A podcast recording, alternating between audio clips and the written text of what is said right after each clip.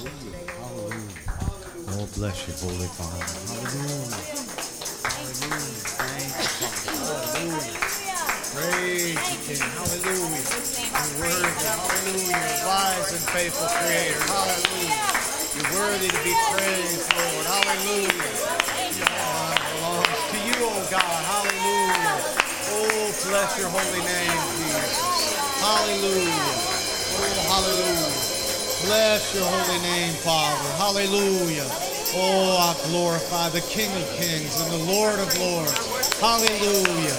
Oh, oh hallelujah. Hallelujah. Hallelujah. Thank you, Jesus. Praise the name, Lord. Hallelujah. Oh, hallelujah.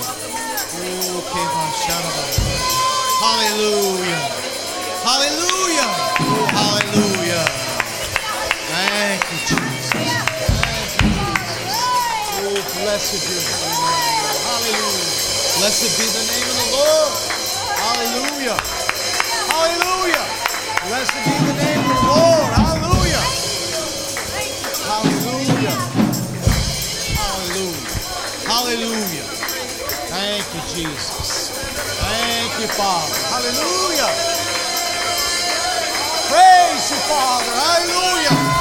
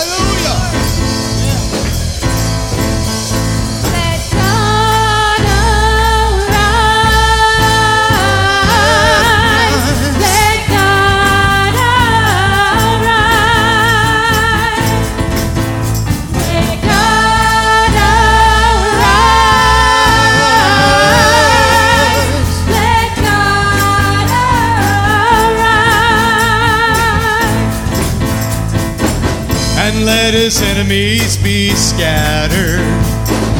And let the righteous be glad. Let them all rejoice with gladness. God is triumphed. my darling.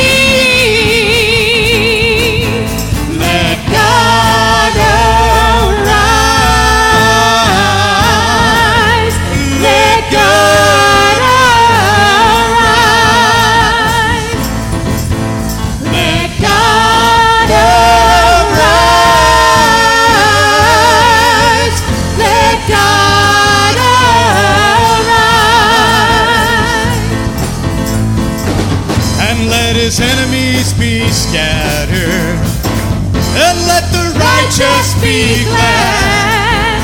Let them all rejoice with gladness. God is triumphant, The glory.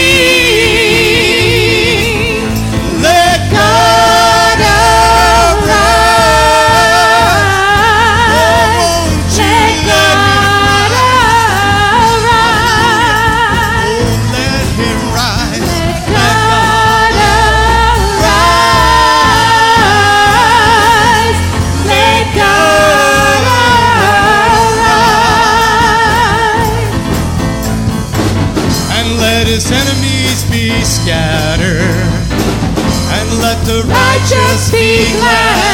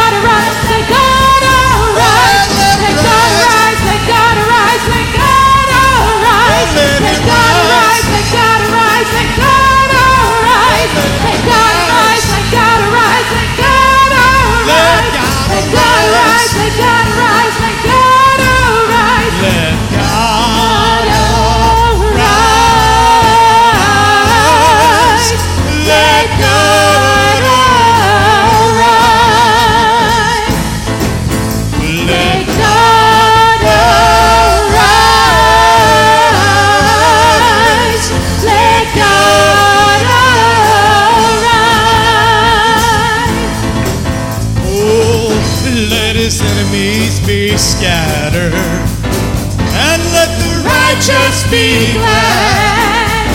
Let them all rejoice with gladness. God is triumph, God is triumph.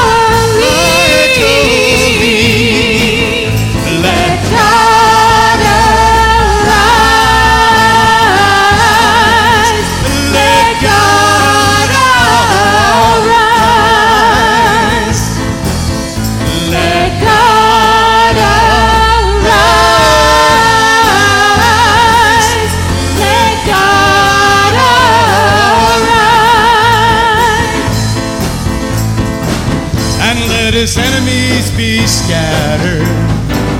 And let the righteous be glad. Let them all rejoice with gladness. God is triumph. Mightily. Let, let God arise, let God arise, let God arise. Let God arise, let God arise, let God arise. Let God arise, let God arise arise. Let God arise. Let God arise. Let God arise. Let God arise. Let God arise. Let God arise. Let God arise. Let God arise. Let God arise. Let God arise.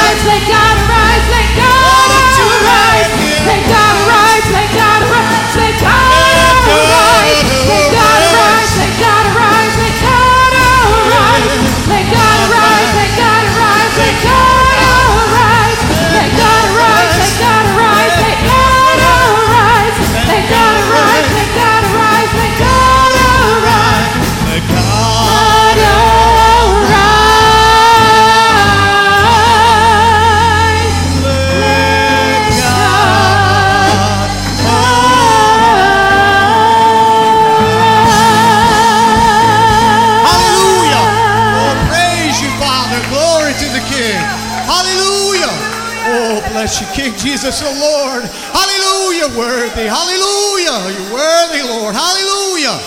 Hallelujah. Oh, bless you, Father. Hallelujah. Hallelujah. Oh, thank you, Jesus. Thank you, Father. Hallelujah.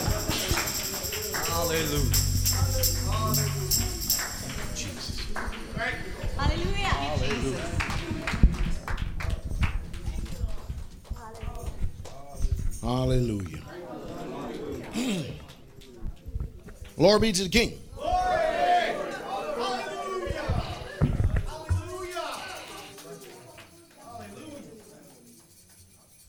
Mm-hmm. Hallelujah. Hallelujah. we, we bless the name of Jesus. Y'all may be seated if you can. Rushan, you got the thing going? Mm-hmm. I don't think Sister Barbara running over. Not intentionally. Or Sister Mary. Well, Mary, she kind of mobile right now. She can throw off on Sky, though.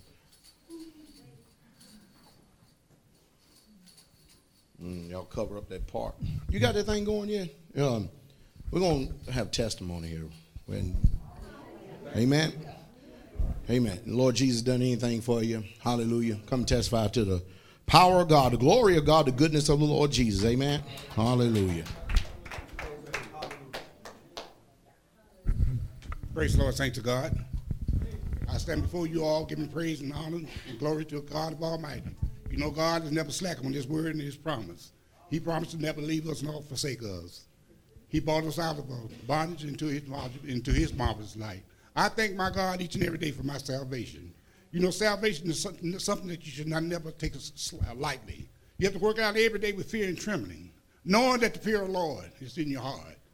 I know where He brought me from. I never have no desire to go back. I have my affection set on heavenly things, which is above each and every day. I know I'm getting old in age, but that doesn't bother me. There was a time when I could stand before you all and said that I feared death, but I do not no longer. I know I'm going to a better place that day I'm looking forward to. I wish you all could be sound in the faith and love God of Almighty by walking in His statutes and keeping these commandments. He didn't put them out there for us to put them on the shelf and bring them down when they are conducive to us. We got to honor them, and be submitted and be obedient to Him at all times. This is the way that you enter into the kingdom. I bless you and thank you, Jesus. Praise the Lord. I testify also to the goodness of the Lord Jesus Christ. I thank him for where he is taking us and where we are going. I thank him for his faithfulness to me, and I testify to that faithfulness. When I was uh, just beginning to be a Christian, I was got a little down, and I, I thought, man, Lord, am I going to make this thing? And I'd, I'd, think about it, and, and I'd, uh, he'd lead me to different songs, and one of the songs he led me to always encouraged me no matter where I went. He took me to many different states, and, and um, I thank him for it, and I will testify to this song that he promised me that he would heal me. And um, as I started getting my healings and things, I would think to him, Lord, I know you got my, my body hanging in that closet of yours. I know you're going to give it to me one day. I, I want those new parts. I can hardly wait for the new parts. I had no understanding that he would bring us into this type of ministry where we are getting new body parts. He's actually opening up his blessings to us, and we are seeing it physically manifest in our body. And I thank Him for that because when He started promising me through this song, the uh, song is from Jeremiah and uh, Song of Solomon. You might recognize the scriptures.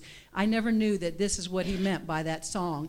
And I also testify to the healing power and the um, commanding power that He's doing. I didn't know that we would be able to command um, individuals, such as I know Pastor's going to show us on Chuck, that they can actually be stabilized and immobilized. And I remembered that as I was, you know, trying to get it in my mind to do commands, and I was reaching under my sink one day, and I had a full quart of bleach water, and I knocked it over, and I watched that whole puddle just spread on my carpet, and all I could think of was, "Oh my, that's going to make a terrible stain." And instead of doing anything, the only next thought that came to my mind is, I went, "I command you in the name of Jesus Christ, water to turn to, I mean, bleach to turn to water right now in the name of Jesus. I command you to turn to water," and it did. I do not have a stain on my carpet from that bleach. Uh, so I testify and thank God for the commanding power that's in the name of Jesus Christ. Also, um, when Sister Cindy's mother was passing, um, I got the joy of having her dog for a little while. And I don't normally like to have a dog in the house, but I thought, man, it's going to be 12 degrees out there. I don't want it out on my porch. So I said, I'll bring the little fella in and I'll put it in my spare bedroom, cover it up with blankets, and praise the Lord. We'll command that its mouth be closed by the angels, just like in the days of Daniel. So Sister Ashley and I did that. No more than Sister Ashley took off, but that dog started barking up a storm. I walked over that cage. I said, I command you in the name of Jesus Christ to shut your mouth. I don't want to hear a bark out of you, not a thing out of you. I command you in the name of Jesus Christ, I command you. And I heard a little, little, little going on. I said, Oh no, oh no. And I walked over and I said, I don't want a breath coming out of you that makes a sound. I don't want to wheeze. I don't want to whine. I don't want anything coming out of your mouth the rest of the night. I'm telling you, shut up in the name of Jesus Christ. That dog, I, if you've ever closed a dog's mouth when you want it to stop barking, it'll go, That's exactly what I heard. I heard those angels clamp a hole that dog's mouth. Never heard another that sound of it. So I said, I'm gonna try this on those coyotes. I heard that pack of coyotes that we have coming up this trail. I mean, that thing was making a beeline for my house. I heard that thing yeah, but I said, I command you in the name of Jesus Christ to shut your mouths. I don't want to bark out of you coyotes. I don't want anything out of you. Not a wheeze, not a whimper, not nothing out of your mouths. Now shut up. And I didn't hear a sound. I thought next time I said, ah, maybe I just didn't quite do it right because I didn't hear another sound. I've done it three times, and those coyotes have shut their mouth every time, and I guess gone away because I don't hear them. So I testify to the healing power, and I testify to the commanding power of Christ. And here's a song. I hope it blesses you. She ya ya ne ya ya ne she ya ya I will restore health to you and heal your wounds. I will restore health to you and heal your wounds. For lo, the winter is past, the rain is over and gone.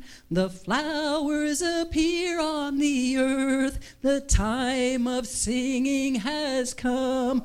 I will restore health to you and heal your wounds. Thank you, Jesus, for your faithfulness.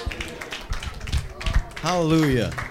I, I want to thank the Lord Jesus Christ for being able to take a serpent who's deaf, can only feel the vibrations and taste the air, you know, um, that he can actually take something like that and cause them to hear His word.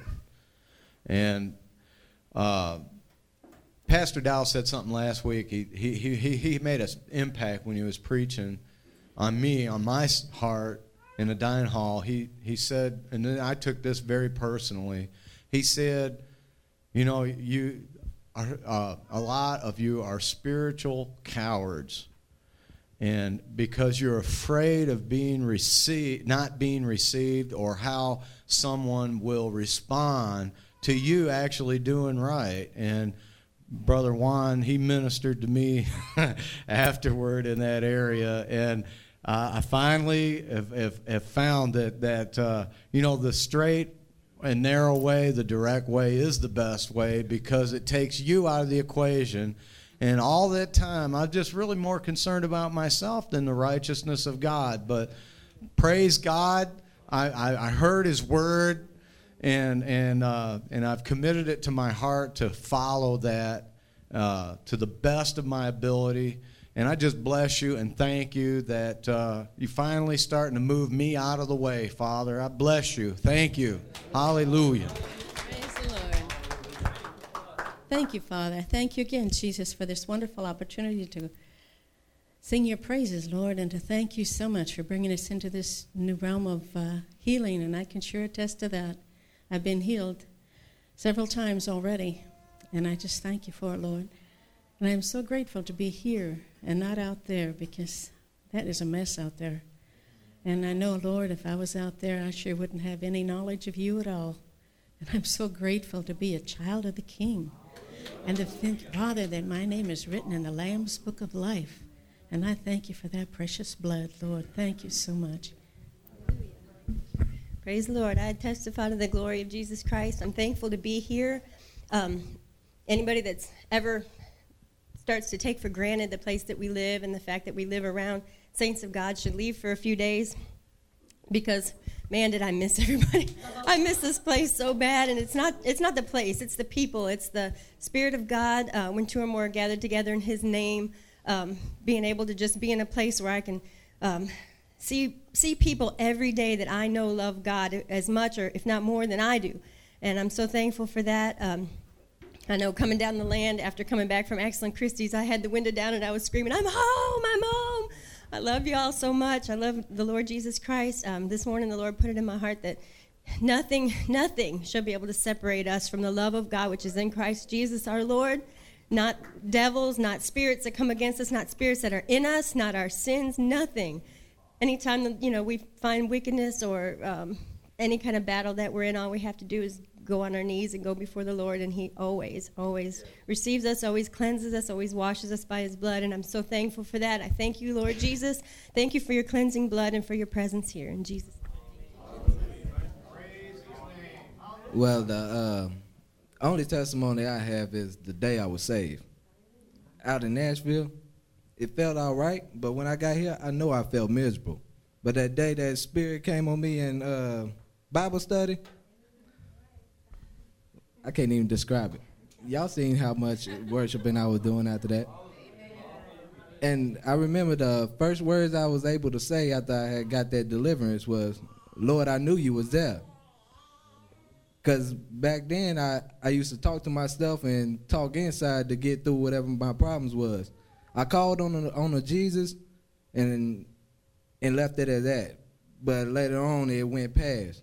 Then when I got here, then the the manifesting start going on, I like, Lord, I knew you was there. I haven't been healed physically, but mentally I was ho- uh, healed a whole lot. My spirit was damaged, and now He gave me a new one. And that's my testimony. It was the day I was saved. So praise the Lord. I testify that Jesus is the Christ, the Son of the living God, that he came and died on the cross that I might live. I thank him every day. It's, we, we are at a place where we, I see so many churches, I'll reroute that. I see so many bodies of people that they may have holiness but not keep the Sabbath. They may have, they may keep the Sabbath but have no holiness and have no works. So I just thank the Lord that I'm not saying that we have it all yet, but I do believe that we're going to have it all. And because God is showing us so many things, I just thank Him so much. I thank Him that I know my husband and I, when we get up, the first thing on our mind is the Lord. And so many people can't say that. We're sound in mind, all of us. We don't have to struggle and battle with the things that the people in the world battle. We don't have to worry about where our next meal is coming from, anything. We are so blessed. And I thank the Lord. I thank you, Jesus. I thank you, Lord, more than anything for writing my name down in the Lamb's Book of Life. I love you, Jesus.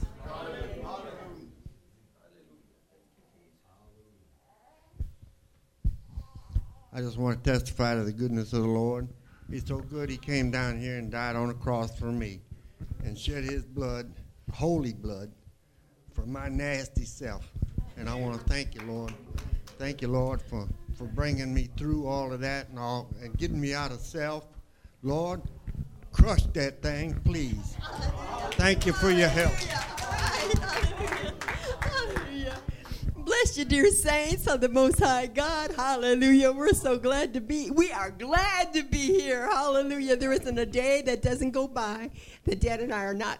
Oh my God, we're just blessing the Lord. Oh my God, of all the of all the times we were out there in the world and now we're here. It's like, oh my God, we can't thank him enough for being here. We thank you, Jesus. We really thank you. This is a hope. It's a hope that has come to fruition. Hallelujah. And I see it, Lord. Hallelujah. I'm so glad. Hallelujah. I bless the Lord this day. I thank you, Jesus, for all your goodness. Hallelujah. And I am healed. Hallelujah. Amen. I am healed. Hallelujah. In all things. Oh my gosh, we're doing this um, feet thing with the uh, massaging the feet and everything. And boy, there's so much wrong in there, but all them bubbles, I feel like snap, crackle, pop, Rice Krispies. But it's going on, it's doing well, and hallelujah. I'm so glad for that. And that's just another way of um, getting all the toxins and stuff out of this body.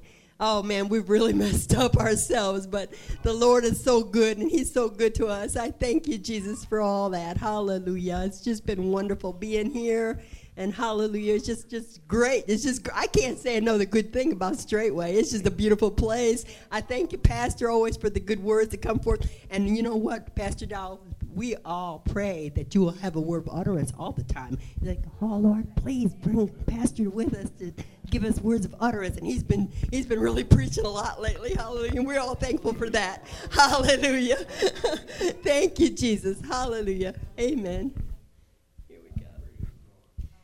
I want to thank you once again, Lord, for saving me, for keeping me, for giving me your Holy Ghost, for loving me, forgiving me of my sins.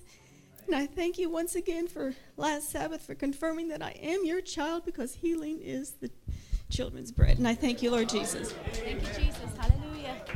Praise the Lord. I bless you, Jesus. I, I want to um, mention the fact that I'm getting a lot of deliverance from some unloving spirits and that are buried way deep down. Well, Jesus brought the light out, and I thank God for it. And if anybody knows anything about unloving spirits, they know that it, that you get they get you to focus on yourself and um, the the things that you do and and you're not so much concentrating on everybody else and other things. And I thank God for that deliverance because one of the things that was trying to keep me from doing was trying to, um, I was doubting, I was given place a the spirit of doubt and doubting that I could have the power of God to command healing. Well, so ever since then, I've been fighting against that uh, thought, and I've had deliverance from it, and I've been th- fighting against that thought, and I, um, because of pastors teaching about uh, putting your hands on that part of the body and commanding it to do what it needs to do in the name of Jesus, of course, always in the name of Jesus. Well, um, I, uh, I, I've been, I had a FIA. I was pregnant and then had a FIA, so I didn't have a lot of, of cleansing I could do. So one of the things I really can't stand is parasites. So, in the name of Jesus, I commanded all the parasites to come out of my stomach, my bowels, and any part of my organs and my female parts. In the name of Jesus. Well, hallelujah! I've had the biggest cleanse I've ever had in my entire life. It has not stopped. And I thank you, Jesus, for it because I'm full of uh, the Lord Jesus is getting that wickedness out of me. He's purging me in my wicked ways. I'm getting deliverance. I'm seeing myself. I'm seeing Him like the Lord sees me. And I thank you, Lord, that you're helping me to have one mind that I love you and, and I'm keeping your commandments because I love you, Jesus. I bless you and I praise you and I thank you for all things. I want to praise the Lord for bringing me to straight and for saving me and for giving me the Holy Ghost and letting me heal myself and heal my family. And I want to thank Him for delivering me from rebellion and all those other nasty spirits that I have. thank you, Jesus. Thank you, Jesus. I want to thank Jesus for that. Jesus. And just thank you, Jesus, for bringing my family here to you all. And ditto to everything that was just said before me. Incredible. I'm just filled with the Holy Ghost and the, just the heavenly spirit. And I have you, have you all to thank for that. Hallelujah. Let go. And, uh, I, I took the challenge of Pastor Dowell to, to be doing the works, and I've, I've, got the, I've got that seed planted in some good soil right now, and, and I think we'll have some, some new people hopefully coming here that can share this love. So, thank you, Jesus. Hallelujah.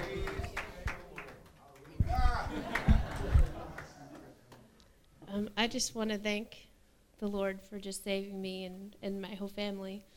And um, I'm up here right now because that devil's a liar and told me not to come up here. so, so ha, I'm up here, and um, I just I'm so blessed uh, to know everybody here, and um, I know the Lord brought us to Tennessee for a reason, and for that year without without everybody, without knowing everybody here was, it was trying, but we knew we knew that we needed to be in Tennessee for a reason, and um, Lord, we just we know that you brought us here so that we could we could share your love with the people at Straitway. Um, and since we found uh, the people here, there hasn't been a doubt in our minds that this is where our family is and this is where we truly belong.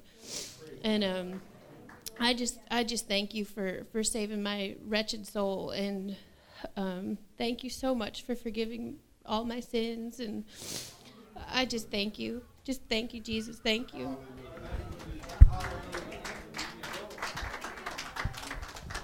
Praise the Lord. I'm blessed. I'm blessed by um, reason we are going, that are commanding uh, miracle. Um, I, Lord have been doing a lot of things. One of the things is my spine and the back of my, uh, behind the shoulder, uh, knee, between the shoulder. I ask Pastor, to command for me to straighten up, and it didn't go away. And I went to the deliverance, and after cast out the demon, uh, there's a no problem. I don't have to crack on the back anymore, and I'm very blessed. Now we we're gonna be blessed too. Praise the Lord, saints.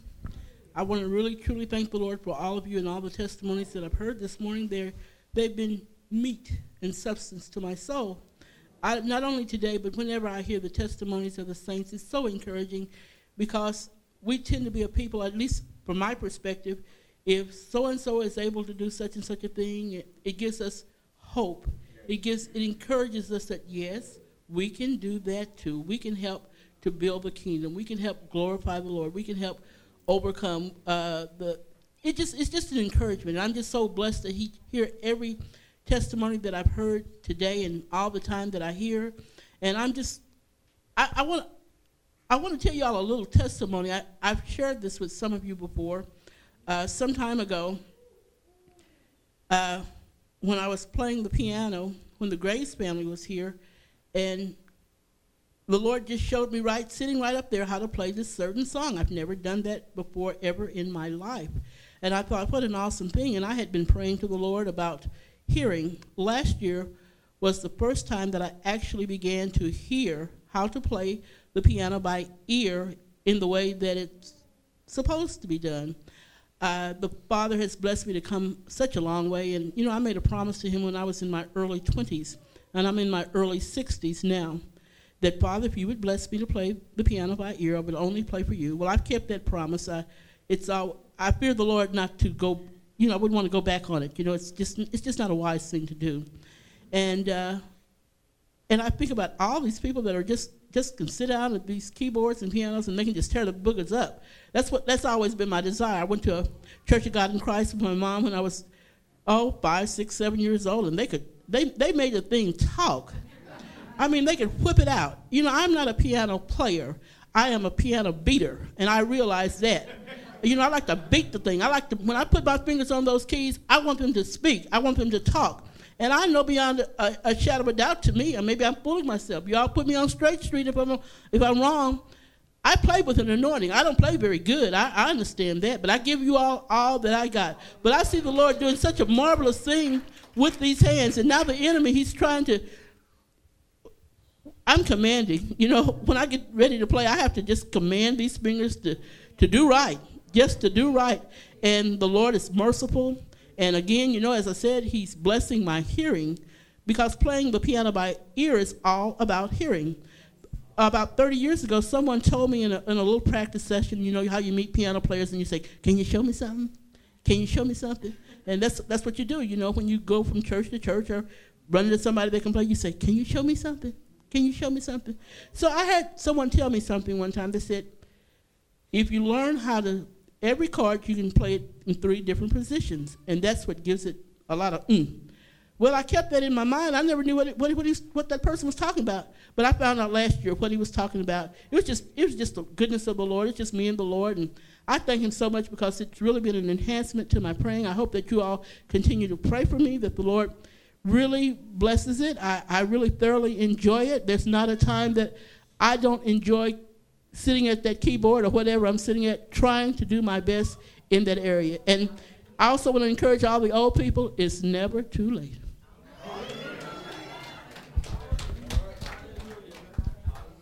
Praise the Lord.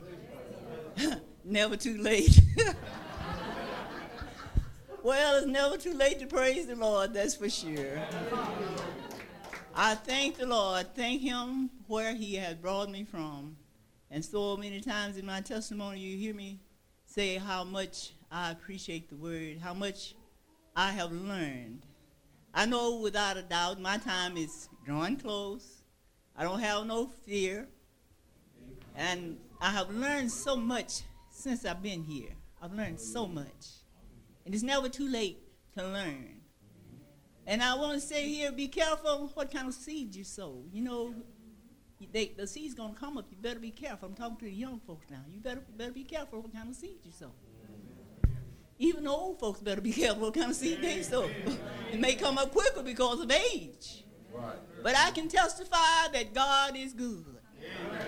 And I can say to you, Pastor Dow, without a shadow of a doubt, I haven't heard nothing yet. I'll be sleeping, and you'll be beating it out. Be beating it out. God, God haven't done nothing with you yet like what he's going to do.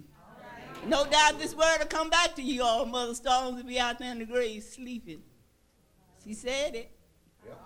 He's opened up my understanding so much. And I just love the Lord. If you was close round me, you would think somebody's in the house talking with me. Hallelujah.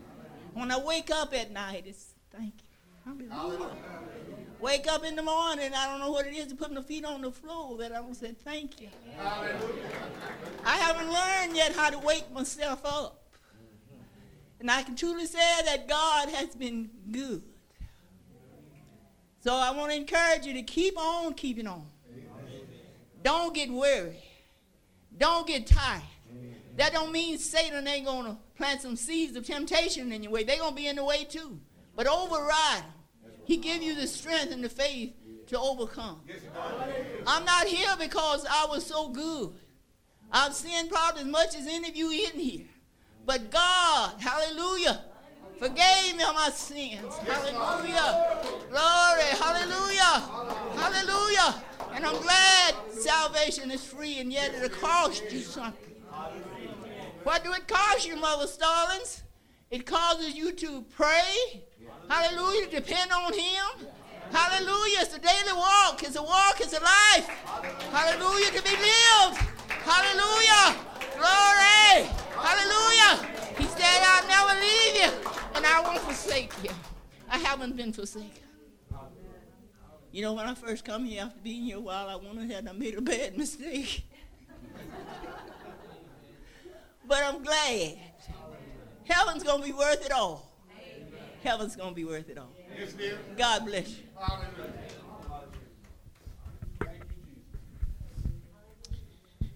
Good morning. I um, want to thank God for healing my hands. They've been plaguing me for a long time now, especially after I started school. And, you know, it's writing and typing 24 7. And I thank God for healing my back. It hasn't given me any problems since. And after after my back got healed, my neck started giving me problems. It's like all the pain it just went from my back to my neck. So I prayed myself, and God actually healed that. And you know, there was it was a really bad tightness in my neck to where I would have to like crack it all the time, and still that wouldn't even help. But I'm so glad that I'm healed. I'm so glad because I have a really bad body. I'm always something's always wrong. I'm it's just true. I'm really broken down, and I'm just so glad that I, that there's an opportunity for me to get better and to get healed. And I just thank God because so much has been going wrong in my life, but it just seems like things are just getting so much better now. I thank God for that. I thank you, Jesus. And uh, let's see. So um, I got a job, and I'm happy about that because I was pretty stressed about it because you know after I would got mono, after my ex-roommate had given me uh, mono, I had to quit my job, and so you know I didn't have anything coming in, and um, I had been like applying for everything, went to interviews, didn't get anything, and then just the other day I like um, I saw this vacancy for like this America Reads program that tutors kids, and um, like after school hours. And so I applied. I sent in a cover letter and a resume and everything. And then I hear back from the lady, and she's like, she asked me a bunch of questions. So I send it back to her. I guess that was like the interview because I didn't have to go in for a formal interview. And then I get um, an email from this um, lady, and she's like, Did you apply for the America Reads position? And I'm like, Yeah, I did. And she's like, Okay, well, I want you working with me. She's like, So I'm going to call this Miss Pinson lady, and I'm going to get her to give, get you your information, and so we can get you to work like as soon as possible. And I don't know if, you know, that was just like God working things out for me, that someone would just like see that it was me and wanted me to work with them. So I'm so glad because it's really good pay and I'm happy. So I'm just so glad that things are finally working out for me. Thank you, Jesus. Thank you, Jesus. Hallelujah. Do you love Jesus? Has he been good to you? Hallelujah. But Jesus is good to us, isn't he? You glad that you healed? Delivered? Set free? Got a sound mind? Able to go to sleep? Does he give you sweet rest? Wake up with joy on your face? Happy in the morning, say thank you, Jesus. Hallelujah.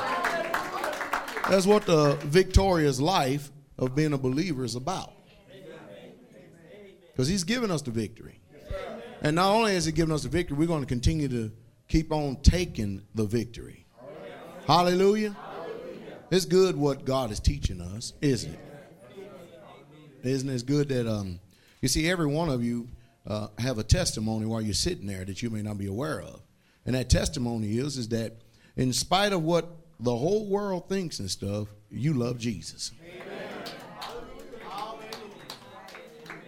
Because in this generation we live in, we're pretty radical, brothers and sisters. Do you understand that? There ain't too many people that believe in keeping all 10 commandments of God, that believe that Jesus can still deliver today and heal today and set free. there's not too many people like that. Well, so I bless the name of Jesus for it. And being able to send his word and heal us. Hallelujah. Heavenly Father, we do thank you for this beautiful Sabbath day. We do ask your blessings upon the word and the hearing of, of our ears. We give you the glory for all things. Speak to us your words of truth. May these sayings seek deep down in our hearts in the mighty name of Jesus. Amen. Hallelujah. Beautiful Sabbath day, isn't it?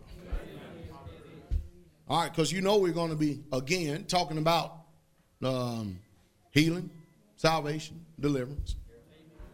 Um, you know, we make a, I guess a lot of people call a big stink about a lot of things. And the reason why we dwell on certain things so much is because they're not preached and taught today. You know, there's not a person in this room that um, does not want to be liked. I mean, nobody wants to be hated. Now, you can't do anything about people hating you. Jesus said, You shall be hated of all men for my name's sake. You understand that kind of talk? You understand that kind of language? That means they're not going to hate you for you and who you are. They're going to hate you because of the one who you stand for. You understand that? And as a preacher, I have to say many, many things that cause people to be challenged in their spirit.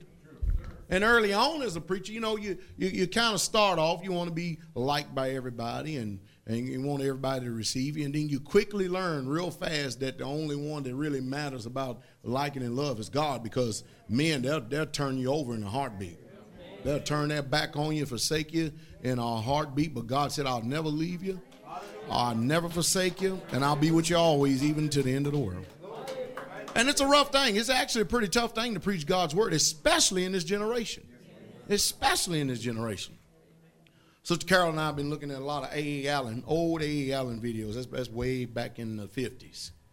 And, um, and this morning I had to uh, actually type in some words and take somebody on chin because the question was asked is how did this man die at such a very young age being a divine healer? And then uh, quickly somebody writes back and said um, he was an alcoholic. He died of uh, cirrhosis of the liver or something like that. And, and then they immediately go into talking about him. And I said, huh, well, it's my turn. I said, isn't it amazing the type of world that we live in? A man is dead, and so therefore he can't defend himself. So people who don't have the power of God, who are not healing the sick, who are not cleansing the leper, who are not saving any souls, who are not preaching the gospel of Jesus Christ, yet they set back in judgment of a man that was doing God's work and they know nothing about what he did. They wasn't there. You understand what I mean? I, first of all, and the reason why I take that position is because I don't expect anybody to say nothing good about me. They don't do it while I'm alive. What makes you think they're going to do it when I'm dead?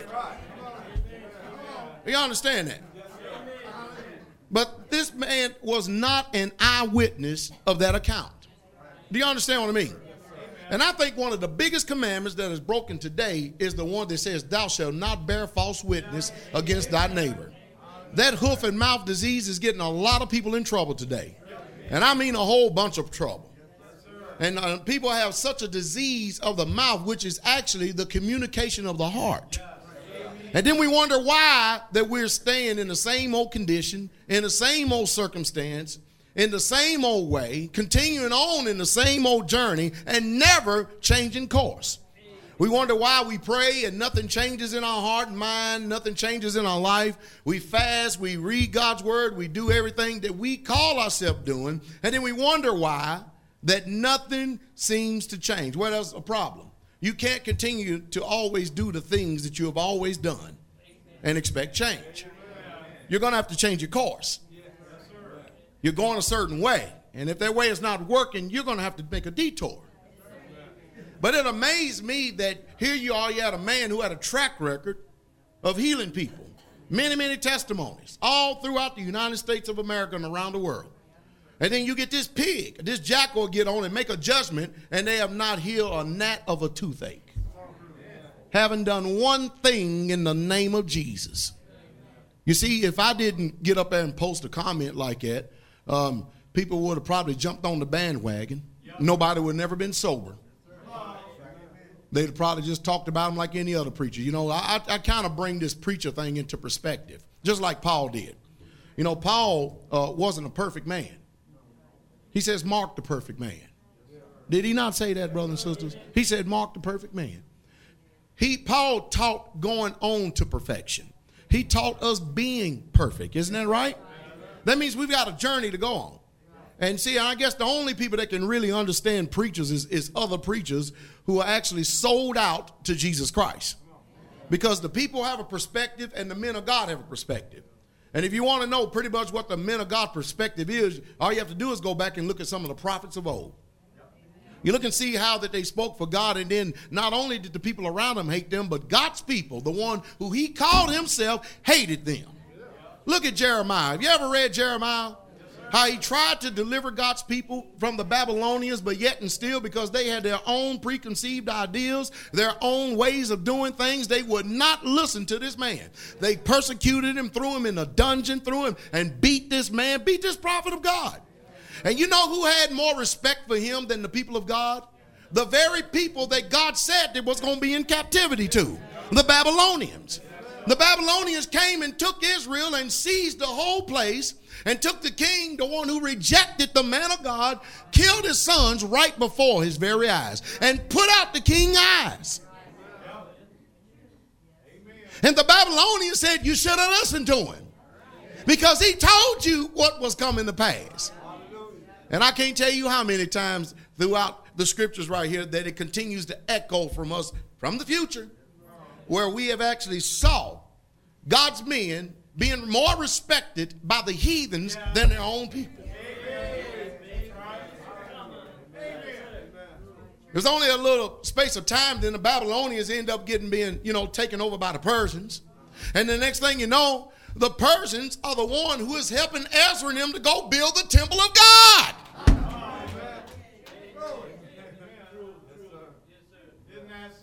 What does Sister Ashley say? What is really going on? That needs to be the question today, too. What is truly, really going on?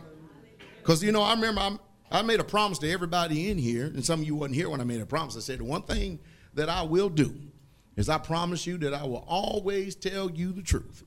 Amen. That means I will never lie to you willfully or knowingly. Do you understand that?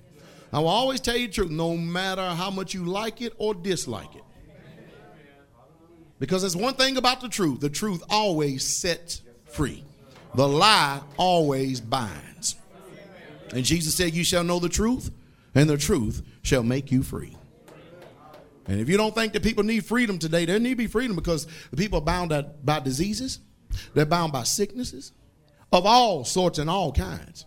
And so people are living in prisons today and they need to be free, need to literally be free from every aspect of life.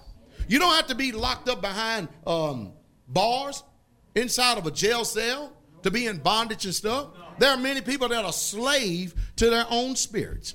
There are many people slave to the persecution of insanity that goes on in their own mind, voices that they cannot control, that continues to happen in their spirit day in and day out. There are people that would never ever, can you imagine this? Living life from one or whatever time, from the day zero you was born all the way to 70 and 80 years old and die miserable. Your life is just misery, just one misery after another, after another, after another, and we'll never know what it means to have a peace of mind. You live life in hell and then end up dying and going to hell, all because of the rejection of Jesus Christ. Isn't that sad? Because then we got the other people that said his name ain't Jesus. Isn't that remarkable? I see what I do is I, I, hear what people say, but I mostly watch what they do rather than what they say. Because there's a lot of noise makers out there. People making a lot of noise, but if I don't see the signs that's yeah. supposed to follow them that believe, you won't get my ear too long. Not at all. I want to see the proof that it's supposed to be in the pudding. Now we're growing in the faith and in the mercy of our Lord and Savior Jesus Christ. Is that right? We are growing in the grace and in the mercy. And as we continue to grow, we'll continue to keep getting more knowledge about our Jesus. Is that right? more knowledge about how to save, heal, and to deliver people. Amen?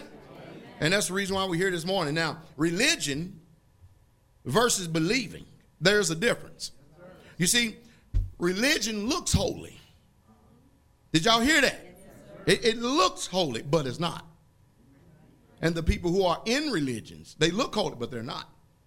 The Bible says that religious people have a form of godliness. Did y'all understand it? There's a form of godliness. See, you can, you know, if you go out here right now, you can just pretty much just look at people and see who has religion. Amen. And some people you can't tell the world from the saints. You, you really can't. You, or oh, you can't tell the saints from the world today because they look just like them. There's supposed to be a difference. There's supposed to be a change. It's supposed to take place not only inwardly but outwardly. Amen. Amen. So there are people that have actually had to change outwardly, but inwardly they're full of dead man's bones, raging waves of the sea. The scriptures talk like this over and over and over again. So you can go out there and you can look at someone who looks religious, but Jesus is far from their heart.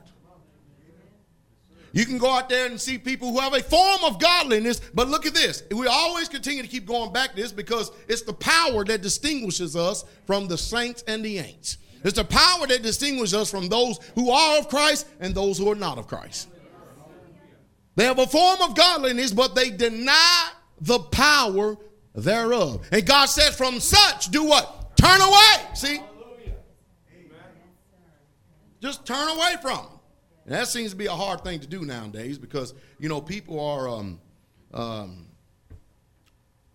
tied to people in some way. Tied to people in some way. Can I tell you the secret reason why people don't really truly love God like they should? Anybody want to know? That's because you never tell him you love him. Because if you ever tell him that you love him and you say it enough, pretty soon your heart is going to believe it. And when you love him, you would treat him a whole lot different than you do today. That I'm sure of. hallelujah. I mean, I love God. As much as I know how to love him, I love him. But I really would like to know how to love him more. I really would like to be closer to it than what I am. I'm sorry for, I'm not just satisfied with raising the dead, healing the sick, cleansing the leper, and all that. I'm not just satisfied with that, casting out devils. I want to be closer to Jesus. I want to be so close to him that the day I hear his voice, he says, Well done, thou good and faithful servant. You've been faithful over a few things, and I'm going to make you Lord over a lot. we're going to do something with this microphone. I sound like a chipmunk up here. Praise the Lord. Now, hey, now sound more like me. There we go. And then then what we all want to hear. Well done, thy good and faithful servant. Amen. You've been faithful over a few things. Now he's going to make you Lord over a lot. Amen. But there's a reason why people who are religious ask you, What faith are you? The reason why they ask you, What faith are you? because somehow, some way, the um, uh, headlines of, um, or let's say, what, what is that thing called? The title of the books. The title of the books, especially what Brother Richard Reed, Reeves have done lately, he said, Time is an ally of deceit. So you see, people have changed real, true believing in Jesus Christ, being a disciple for Christ, into religion. And so religion says, What faith are you? But the Bible says in Ephesians 4 5, there is one Lord one faith, and one baptism. Do you understand that? So religion has many different faiths, but there's only one Lord, there's only one faith, and there's only one baptism. And there is a difference. Because Jesus is not a Baptist, Jesus is not a Methodist, Jesus is not a Catholic, Jesus is not a Seventh day Adventist. He's never was any of one of them things, and he never will be any of those things. And God's people would never be any of those things because none of them bought you. You see, now this is the naked truth that religion hates to hear.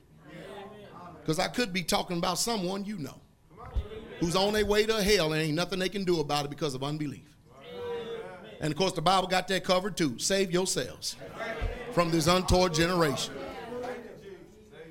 Uh, the prophet said, though if Noah, Daniel, and Job in it, they would not deliver, they would neither deliver son nor daughter, but they would just save themselves. Isn't that something? And that's the time that we're in now. You've got to save yourself, brother and sister. So if you're depending on and waiting for somebody else to come, they ain't coming. You waiting for somebody else to go, they ain't going. you can forget that. You waiting for them to lead, you might as well just, just go ahead and die. It's not going to happen. So there's a difference between religion and then those who believe. Religion has no power. So as to point the people to the power that they believe to be the power, which is the conventional way. Believers know where the power comes from. We know that our God is alive. Did you know that that was Jesus that actually parted the Red Sea for our people to walk over on dry ground? Did y'all know that? Did you know that was Jesus that descended down upon Mount Sinai? And the people saw no similitude, but they heard his voice. Did y'all know that's who it was? Did you know that was Jesus who actually talked to Abraham? When he told the scribes and Pharisees over there before Abraham was I am, he knew exactly what he was talking about. Did you know that? And did you know that my Bible teaches me that Jesus Christ is the same yesterday, today, and forever? So whatever the disciples could do 2,000 years ago, then guess what? Jesus gives that same power, delegates it to us to where we can do it today. See, religion make excuses the reason why you can't do it, but believers, they just do what their God says. So there is a difference. And no, you ain't gonna go nowhere in here preach like this because in order to preach like this, you've got to be a believer. Because these signs shall follow them that believe. In my name, Jesus said, they shall cast out devils and they shall speak with new tongues. Is that right? He also said, and they shall lay hands on the sick and they shall recover. Religion has no power, so it has to divert you to a conventional way. But God's people got Holy Ghost power delegated to them by the Spirit of truth that He has given them. What a beautiful thing it is. What a beautiful thing it is. So, ain't you glad to be a believer this morning? Rather than religious? Hallelujah. Hallelujah. Hallelujah. And um, of course, you know, Mother Stallings up here prophesying. She is prophesying because it is going to get greater. It's going to be becoming a greater measure. Of course, with the greater measure too is come to, also come a greater attack too. Hallelujah. Yes, sir. Much opposition. Hallelujah. But I do know this we won't be running from no witches, no warlocks, and no demons. Because God has not given us a spirit of fear, but a power, love, and a sound mind. Hallelujah.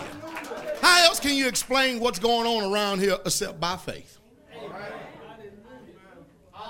So what Paul said if some don't believe? Should that make my faith void?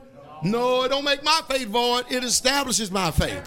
It is none of my business if people don't want to believe. I'm so glad that I believe. Ain't you glad you believe? I'm so glad I believe Jesus. I am glad I believe Jesus. Hallelujah. I'm glad that I don't have to make excuses for my God.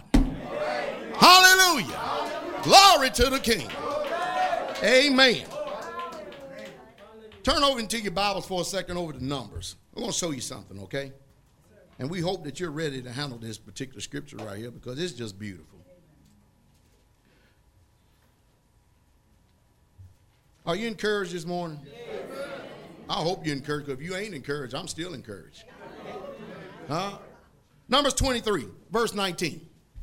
Numbers chapter 23, verse 19. If you listen this morning, if you're really, really here, you know, this word will be able to increase your faith. Are you following me?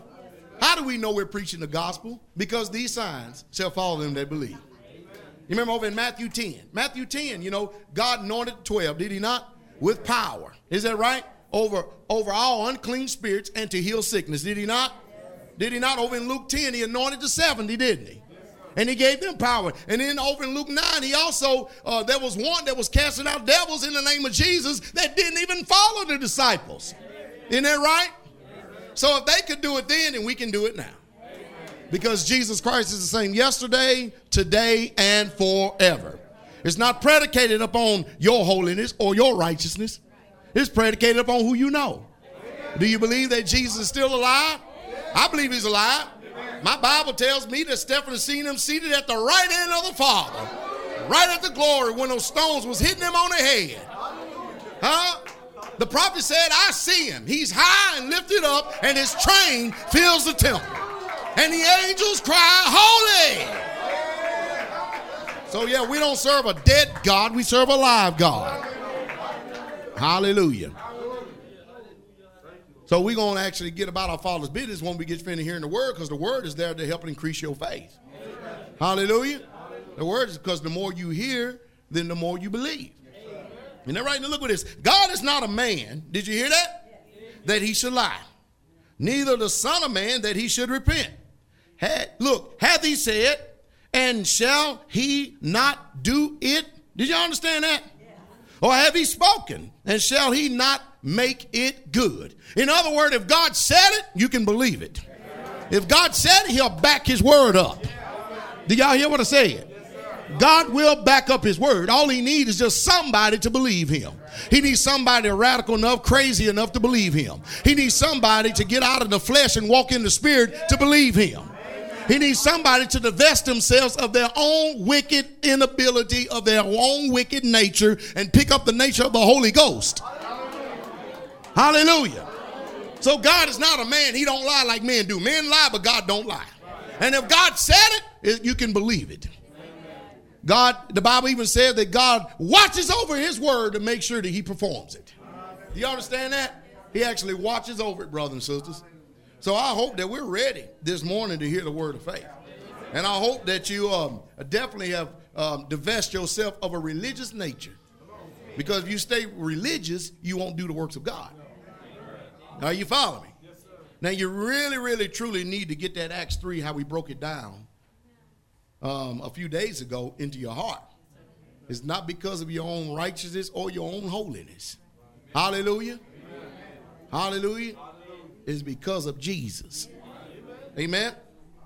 He just needs some people to do what he says do. Is that all right? Now, who is righteous? God is the one who determines who's righteousness. Isn't that right? He is the one who will determine who is righteous and who is not. Because usually people are self righteous. You know, everybody got everybody will proclaim their own righteousness. Sure they will, brothers. they do it all the time. But it's not who you say is righteous or who say they're righteous, it's who God backs up to say who is righteous. In James 5:16, the Bible says, Confess your faults one to another and pray for one another that ye may be healed, for the effectual, fervent prayer of a righteous man availeth much. When Sister Vicky was up here testifying, she said, Boy, I sure do thank God. I sure do thank God to know that I'm, I'm his son and stuff. Uh, he just confirmed it for me again. Why? How do you confirm it for him then? Healing is children's bread. Isn't that, is that right?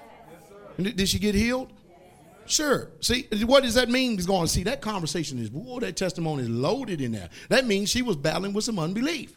That means she was battling, doubting her salvation. There's many, many things that the devil does to come and try to remove you from the people who you are. He talks in the communication of his mind because this is the place that he gets placed to. And when we learn how to close up access to him, to fears and doubts and unbelief, and hear nothing but faith, hope, salvation, deliverance, we change everything about us. Because the Bible does charge that we ought not to give no place to the devil. That means we need to submit ourselves to God then, isn't that right? Hallelujah. So the effectual fervent prayer of a righteous man availeth much. So when you pray and it avails, meaning that you see come to pass what you believe God for, God is already saying, You are righteous. Why? Because I heard you. Isn't that beautiful? Isn't that beautiful? Now, Colossians 1:17, and I'm only going to quote the last part of it. It says, Christ in you, and you got to know where he is. In you is the hope of glory. Did y'all hear that? Christ in you is the hope of glory. Do you know that the Bible actually says that he did not call one man to preach unless he can heal the sick and cast out devils? Y'all didn't know that? Sure, we're going to hit those just for a minute, but uh, believe me, you got a lot of people today. I've been called to preach. I've been called to preach. They call lying. That's what they're doing too. They call line. Let's see what the Bible has to say. One more time before we get started. Now we know that the Bible says in Mark 16, 17, that these signs shall follow them that believe. In my name they shall cast out devils and they shall speak with new tongues. We hear it so much, we should actually be able to echo that in our sleep. Amen. Isn't that right? And he says, and they shall take up serpents, and if they drink any deadly thing, it shall not do what? Hurt them, and they shall lay hands on the sick, and they shall recover. Now, Jesus is the one who said that. We just got finished saying that he would actually perform his word. Yes, Isn't that right? Yes. Now, in Psalms 119 11, he says, Thy word have I hid in my heart that I might not sin against thee. The problem today is that God's word is not hidden in the heart. We grew up with generations of sin behind us and sin uh, coming behind us and now up on us. We grew up with generations of inherited sins. Amen. Yes, sir. Yes, ma'am. And nobody has been instrumental in trying to cleanse us in it. That's the reason why God has us at this place right now, so we can get our whole spirit, our whole soul, and our whole body preserved blameless until the coming of the Lord. It's not enough just for your spirit to be saved, but He prays that your whole spirit, your soul, and your body be preserved blameless until He comes. So we got a lot to work on. We got a lot to work on, brothers and sisters. Amen. Now, the Bible teaches that for the kingdom of God is not in word, but in power. Do you understand that? So we got a lot of people making noise today, but we have very few that's demonstrating the power of the one. You see, in the days of Elijah, they knew who he was serving. They knew he was serving. You know why? Because he showed who they were serving. He showed the people who he was serving. He told all the prophets of Baal. He said, you going to call on your God. Do whatever you got to do. And then I'm going to call on mine. You know, that time's coming up on us again, too. See, our problem is we think that the battle is going to be against uh, witches, warlocks, um, all these uh, Wiccans and these Satan worshippers and all that. Have you folks not read the Bible that the only battle we ever got is against folks who claim to be religious? You ain't read that yet? Who's the people that caused Jesus the most problem? The scribes, the Pharisees, and the hypocrites. And each one of them and every one of them said that they served God. Yes, they did. Yes, they did. What? Why in the world did Baal prophets? Why did he get the name prophet from? Where did that originate from? How in the world? See, these people thought they were doing something that's right. Just like religion today. They think that they're doing something that's right. They really truly believe it. It's not hard. It's not hard to see who's religious. It really truly is not. It's not hard to discover them at all because they simply do not have any power. Amen. That is the truth too. I know it's an unpopular word, but it's still the truth today, brothers and sisters. Amen. When God healed Sister Vicky, she was actually experiencing the scripture that Jesus said to the scribes and Pharisees and not only to the sick of the palsy. But Jesus said, But you may know, so that you may know that the Son of Man have power on earth to forgive sins. He said, I say to the sick of the palsy, rise, get up and walk. You thought people would be ecstatic about that. Them religious folk got mad. Can you believe that Jesus constantly had to deal with going into the temple on the Sabbath day and rather than people would rejoice, that people are getting healed, the sick are getting healed, that people would actually look at him out of the eye of curiosity and, and out of a slanted evil eye, wondering if he would perform a miracle or not. The many, many teachings that he had to do. Many, many teachings he had to do. Is it not, would you not pull your ox out of the ditch on the Sabbath day? What in the world is not a human much more better than a, a bird or an ox or a sheep or a dog? Or, no, but see, religion has to make itself comfortable, so they keep everybody in bondage and in darkness because you know when all God's sheep are dirty gray, everybody feel comfortable. Well, we don't want to be gray; we want to be white, white as snow. Hallelujah! We have our garments washed. Isn't that right? So yeah, yeah, I'm, I'm sure that's the reason why most people, um, you know, even though we, we have a love-hate relationship. They would love for me to come and to preach and to teach, but then they hear me. There's something they just hate about it because I jump all over that religion. And when you're attacking folk religion, that's like talking about somebody's mama. Yes, sir. Yes, ma'am. You ain't never in your life seen people get so upset. You can cuss Jesus out, and nobody would get so mad as they would when you start talking about their religion. Is that not a bizarre behavior? That is a serious, bizarre behavior. All right, John 14, verse 10. Jesus said, Believest thou not that I am in the Father and the Father in me? The words that I speak unto you, I speak not of myself. But Jesus said this He says, But the Father that dwelleth in me, he doeth the works. Who doeth the works?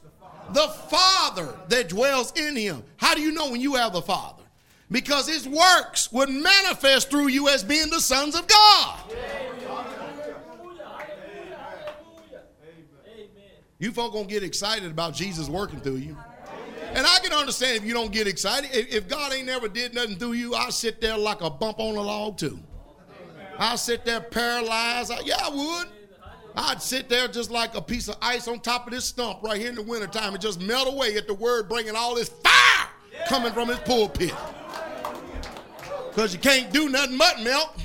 Might as well shrink down in your seat and try to hide. Hallelujah. Hallelujah. But one day people going, mother song, one day people are going to get excited about Jesus again. Yeah, they are. One day. One day. Don't know when, but one day. One day. Hallelujah. But Jesus clearly said, it is the Father that does the works through him. Y'all understand that? He said that before, before that verse, he said, if you can't believe me, then believe me for the very work's sake. The work arrived at. He says, in verse 11, he says, believe me that I am in the Father and the Father in me. Now, if you can't believe that I'm born again, saved, sanctified, filled with the Holy Ghost, I'm talking modern day language. Are you following me? Because, you know, we, religion don't believe in the Holy Ghost. You see, religion is full of what? Unbelief. Now you see the reason why Jesus can't do nothing through them? You go mention what the Bible says, they will quickly come back with a reason why the Bible don't say it. How does that man expect him to receive anything from God? What in the world are people doing? I often used to sit back and think, what in the world is motivating people to believe God when they don't believe what they're reading? The scribes and Pharisees did it too. Jesus actually told him, You of your father the devil. You sure are. I know it, brothers and sisters. You know, y'all understand. I understand what happens. There's a dynamic that takes place when I'm up here preaching. Sometimes I'm up here preaching, and I'm actually not even talking to you, but there's a spirit boy can't wait till I start talking about vain religion. Because if you got any ties to any families in that vain religion, there's something in you that's going to try to protect them.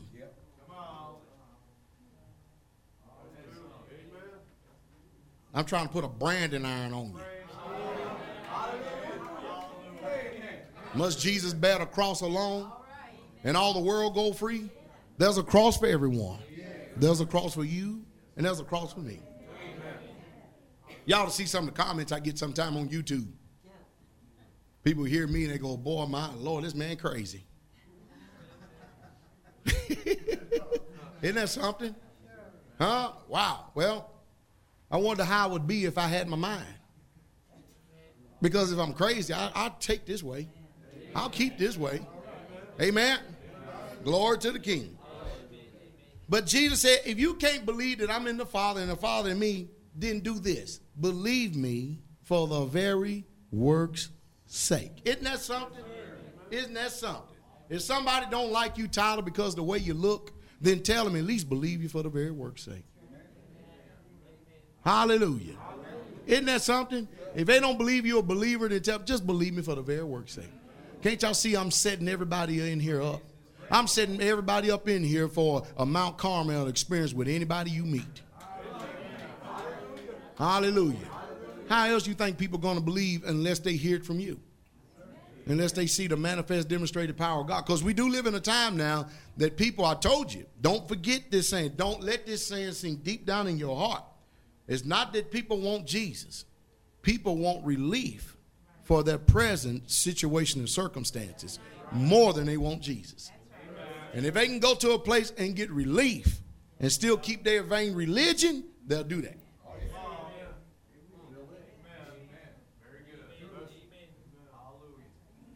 But that's just part of it.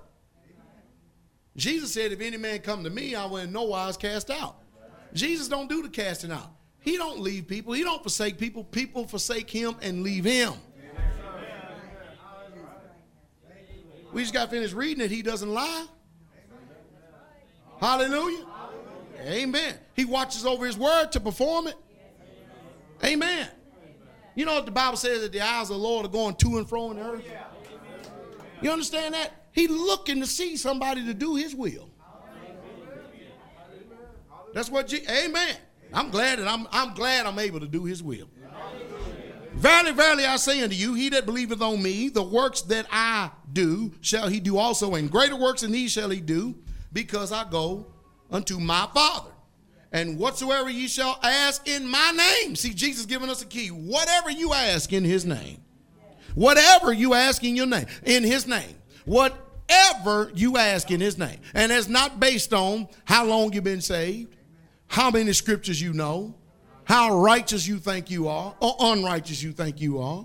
All it takes is faith. That main ingredient. Do you believe Jesus?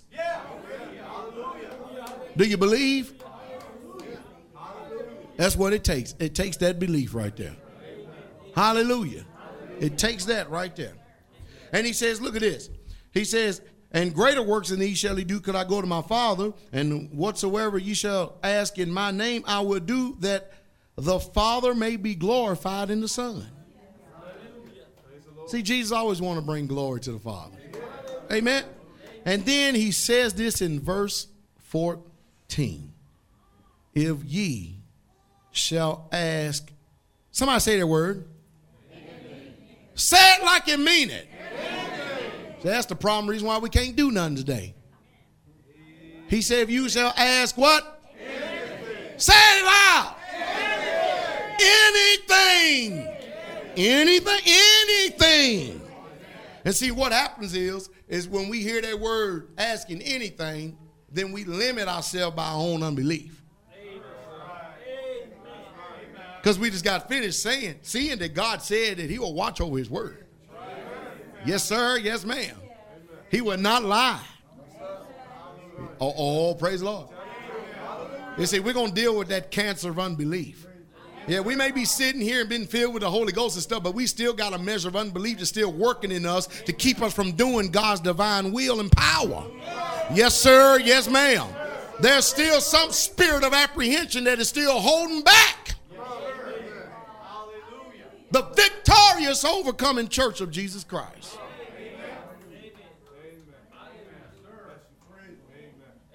Aha. Uh-huh. We're right on point, ain't we? Yes, sir. Yes, man. We're right on point. Let's read that again, verse 14. If you shall ask, I, I, wish somebody would be glad when they said that. I really do. I, now, believe me, I, believe me, when when there are certain responses, believe I understand all manners of communication. People can say the same word and have four or five different meanings. Believe me, you ain't deceiving me in my one bit at all. I understand. That's the reason why I tell you these things, so that you'll know that I have a window of understanding. That's why I tell you that the reason why you can't say anything, because you ain't doing anything. Hallelujah! Praise the Lord, brother. Preach, brother. Tell it on. And then there's another voice that can't say anything, but it goes, anything. That's because you can only believe in the things that you've been able to believe God for. You don't believe for everything. So when you read the word anything, it's really some things to you. Praise the Lord, preacher. I'm right on point, ain't I? Yes, sir. Yes, ma'am. I know I'm on point. I'm right on point. Ain't I right on point? Yes, uh, see, I understand the heart. Yeah, we all may be, some of us not saying, because we can't say it. And then some of us are saying, but we're not saying it with authority because there's that cancer of unbelief. There's that cancer, that part of that heart that is hard. Yes, sir. Yes, ma'am. But when you hear them ones going, anything, they the one that believe more than anything. So you see, you think I'm up here trying to get a pep rally going and everybody just say anything real loud instead of trying to make you believe past what you're able and capable of doing. But I know one thing that God said in His Word that we are able to do exceedingly and abundantly above all that we can ask or think because He said we can do it. He is able. Jesus is able to do anything.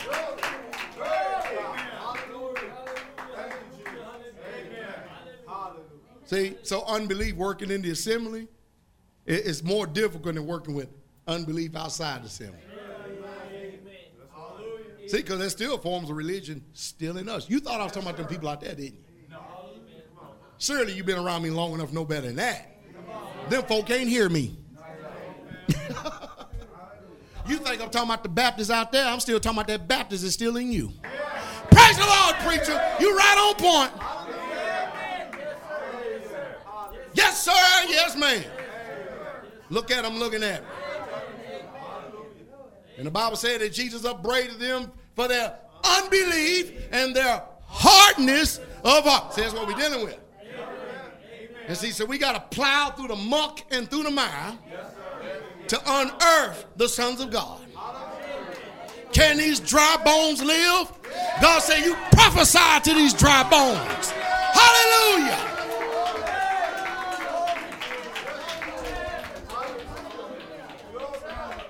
So I'm speaking to that valley.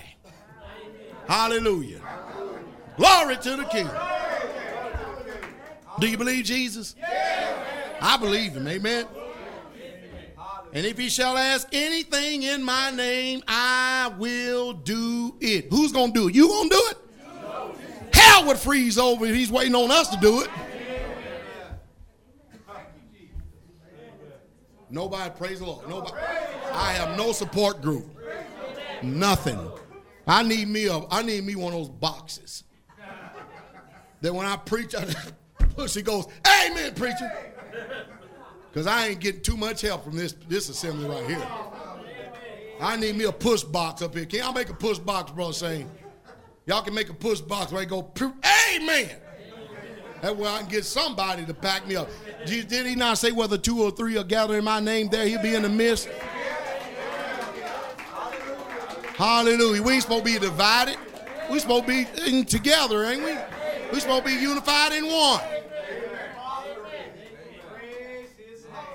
I'm telling y'all, keep on with this nonsense. Them, them, that concrete block gonna cry out. And when that block start crying out, you gonna run out. Hallelujah. And I stand in and preach to the blocks.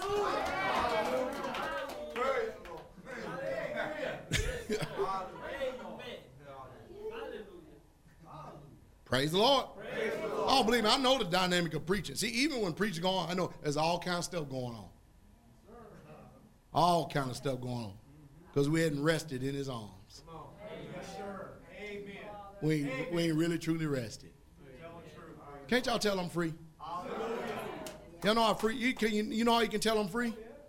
Huh? Because I can say what I need to say, knowing it's the truth, and don't have to worry about no condemnation. There's no condemnation to them who are in Christ Jesus. Where you supposed to be at? In Christ Jesus. Who walk not after the that's why I can preach. If I walked out to the flesh, don't you know I would avoid that? If I was walking out the flesh, I would avoid certain subjects. I would preach the subjects I'm strong in to make myself feel better and then to make you have confidence in me. But when I, my feet are set on open ground and I can preach about any and out of everything, that means I'm walking by the Spirit. Thank God for grace. The grace of God that bringeth salvation. There's appeared unto all men. That same grace that teaches us to deny ungodliness and worldly lust, that we should live righteously, soberly, and godly in this present world. Isn't it wonderful to have the greater is he that is in you than he that is in the world? See, all we got to do is believe. Have faith in God. Have the faith of God. He said, if you would ask anything in my name, he said, I. He, he left you out of the equation. He said, I will do it. All you got to do is be a mouthpiece for Jesus. That's all you got to do. And then sit back and watch the glory of the Lord. Hallelujah. All he needs is just somebody to be an instrument for him. Hallelujah. Not playing your tune, playing his tune. Glory be to the King. That's all he needs. Whoo. Brother Doug, I think you're going to have to drop this caboose up here, brother, because it's a rough thing carrying this one. It's a rough thing carrying this. I, I, think we need to widen out this pulpit and put a few people back here and say we got a choir. That way, at least I can hear somebody backing me up. Praise the Lord! Praise the Lord. We in the fellowship of the unashamed. Well, at least we're not ashamed while we're sitting here. Ah, got this key. Now, come on, Pastor. I want you to just preach the word. I am preaching the word. The Bible, the Bible say preach the word. And at the preaching the word, you're instant what? In season and out of season. And then that preaching word will come to what? Will come to what? Reproof. And and re- rebuke. See, we can't even inch it out. When you see me hesitating, that means you go ahead and fill in the gap.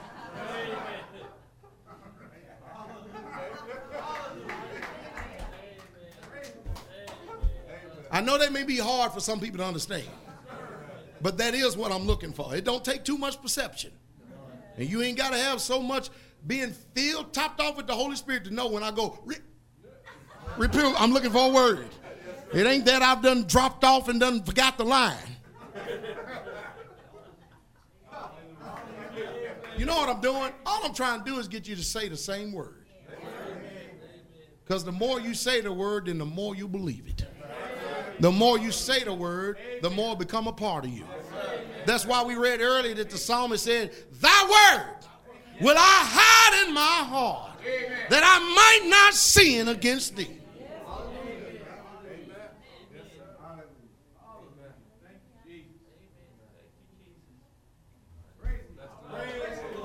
brother. Good preacher. Hallelujah. Hallelujah. and then Jesus went on to say, if, based on conditions, based on conditions, if, do you love Jesus? Do you really truly love him? See, the reason why many of us can't say it, I told you the reason why. We don't ever tell him. You can tell people who are, who are in love with Jesus. There's just something about it. There is something about it. It's just something about somebody's in love with Jesus. Boy, they in love with His Word. They in love. They love everything about it. Amen.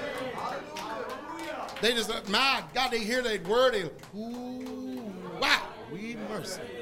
There's just something about who in love with Jesus. Somebody, I'm telling you. That's why He said, if you love Him, if you know Him, you can love Him. You can know that He's good plenteous in mercy. And his mercy endured forever. She said, If you love me, then there's an action you need to do. There's something that needs to be a part of your life to show that you love me. If you love me, then keep my commandments.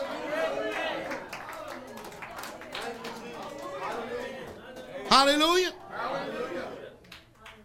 Now you are of God, you are of God, little children. That's what he said.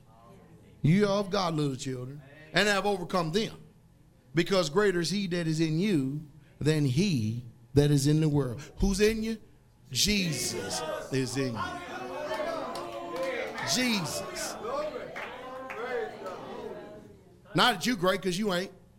I hate to bust your bubble, but you ain't worth two dead flies. But if you're not worth two dead flies, Jesus died for those two dead flies. Hallelujah. Yes, he did. He put a high price on us.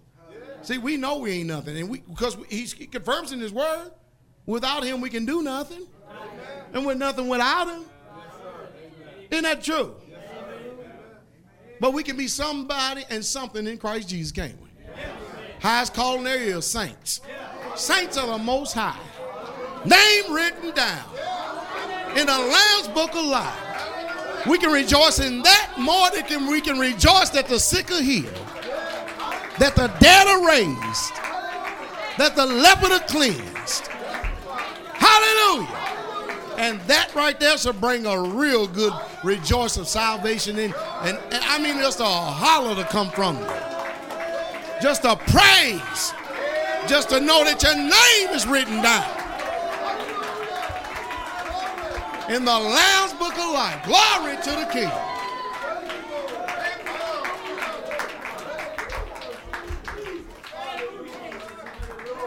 Jesus went on down in the same chapter and said in verse 16, He said, And I will pray the Father, He shall give you another comforter, that He may abide with you forever. Even the Spirit of truth. You ever wonder why you can embrace truth so easily when you hear it and then others reject it? You ever wonder why you can embrace the truth when you hear it and other people just, man, I don't know about all that. Huh? That's because there's a spirit that is in you. Huh? And it's called truth. And he goes on and says, even the spirit of truth, whom the world cannot receive. Now, let me bring us to reality again. If there's some word in here that you're hearing you can't receive, that's because you got too much world in you. It's not that it's not the truth, it is the truth.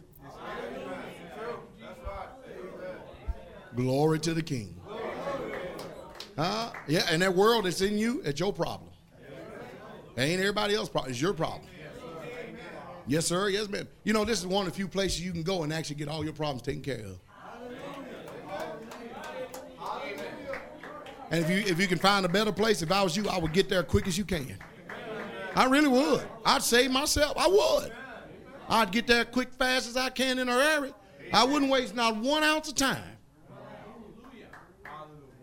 I'd save myself from his untoward generation. Yes, I would too. Yes, sir. Yes, ma'am. Amen.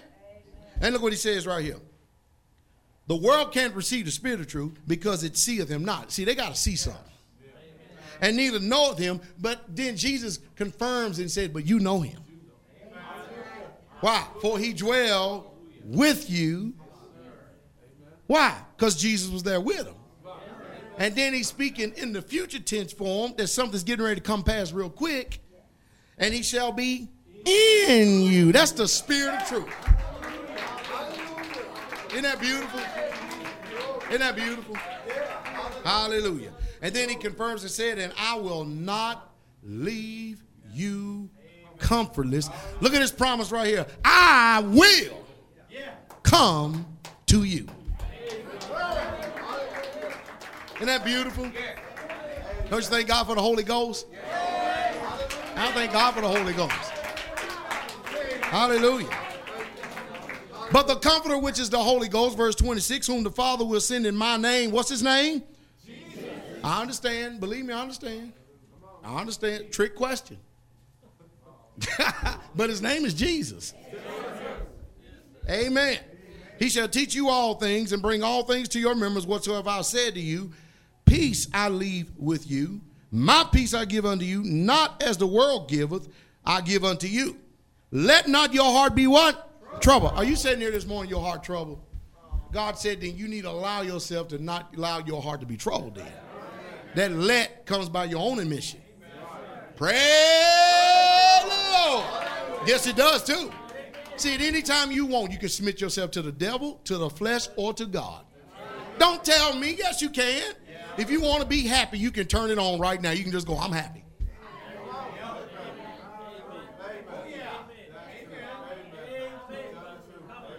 You don't be mad. All you can do is boom, just be mad.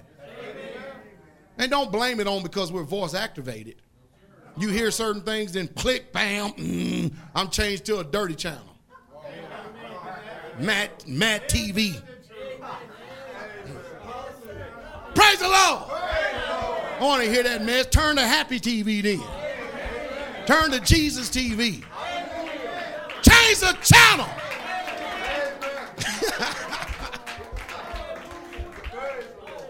cancel your service with the devil. Amen. Praise the Lord. That's a good word, boy. That's some good word. Hallelujah. Let not your heart be troubled. And look at this. And neither let it be afraid. Isn't that, isn't that beautiful? Now, in First John, third chapter, you need to turn there. Come on, brothers and sisters. Hallelujah. I'm going to run. I'm running now, okay? The word says, For if our heart condemn us, don't your heart condemn you? Yes, all huh? Yes, all, somebody say all the time, why you letting do that? You should know it by now. You know, we, we know what the word says. If our heart condemns them, it's going to try to do it. My heart tries to do it. Amen. You know how much place it got, though, don't you? Amen, None. I'm tired of that mess. You know how many years I played them games with them hearts? Amen, Man, I'm finished with that mess. I kind of like sound mind and happiness. Seems to do a lot better. Seems to make my day go better too.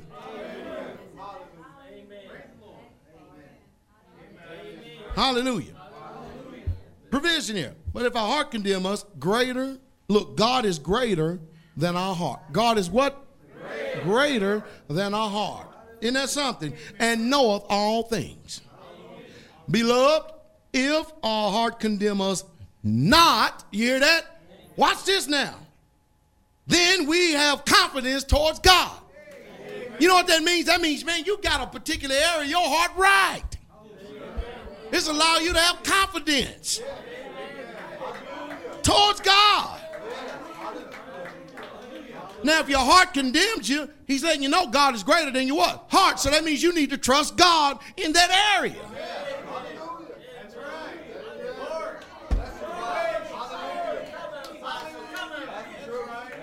Praise the Lord. Let me tell you something. If God can put me at peace and make me at peace and give me peace and stuff, He ain't no respect of persons. He can do what you do.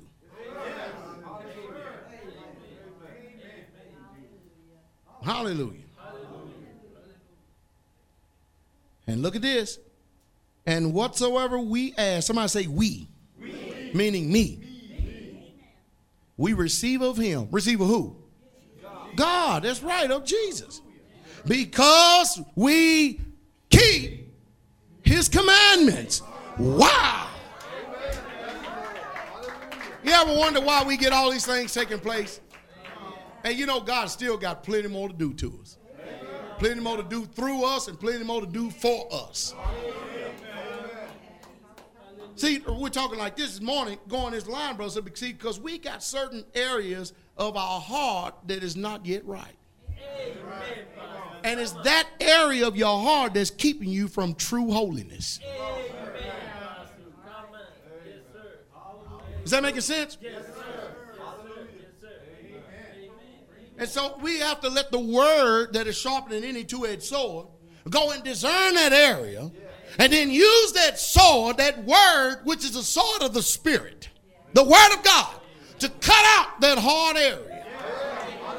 Allow God to do surgery on that heart.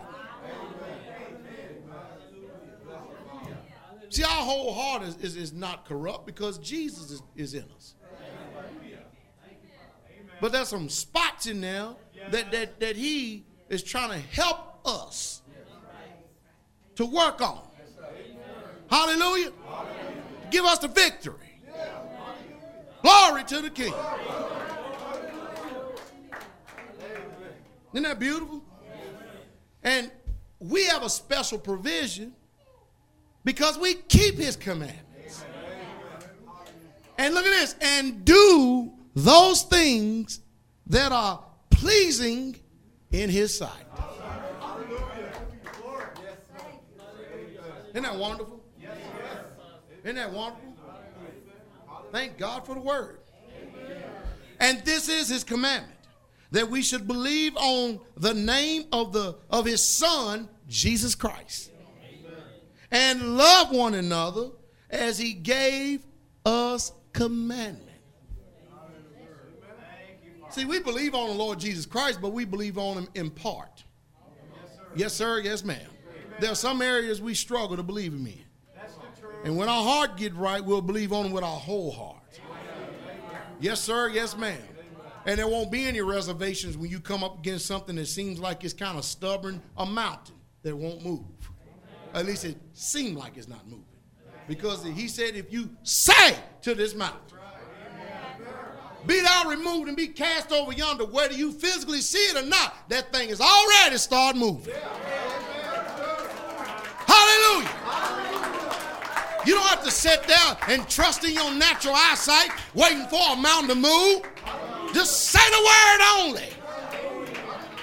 The centurion said. So when you must up enough faith and said, Mountain be moved, it's already done started moving.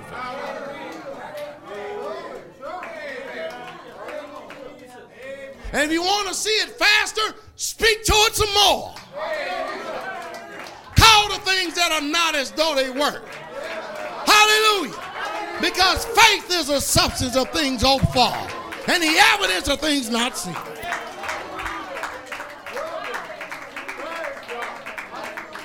Don't look at it with your natural eye, look at it with your spiritual eye. I don't care what it looks like in the natural, but in the spirit, it's already started moving. Hallelujah. Hallelujah. So that's the reason why a lot of people can't get nothing from God because they, they, they say something and they're waiting for something to move right then and there. And instead of looking through the spiritual eye of faith and seeing it, what you've already had enough faith to say, did you not? Yeah. How many times you the devil try to set up and make you think that God ain't hearing you? You set up and you speaking of something now, you know, sometimes we're, we're having trouble with, with blindness spirit. And we set up and see this thing shake and we see it move over a little bit here and move over a little there. And I get pretty mad because I'm pretty persistent. And I'll call a brother, I'll grab my by shoulder, come over here and look at this. Look at that thing. and I, I said move in the name of Jesus. That's uh huh. You think you're gonna stay in that position too, huh? Well, I got something for you. What you got? I said, I'm going to learn me a little bit more faith. And we're going to come tied up again.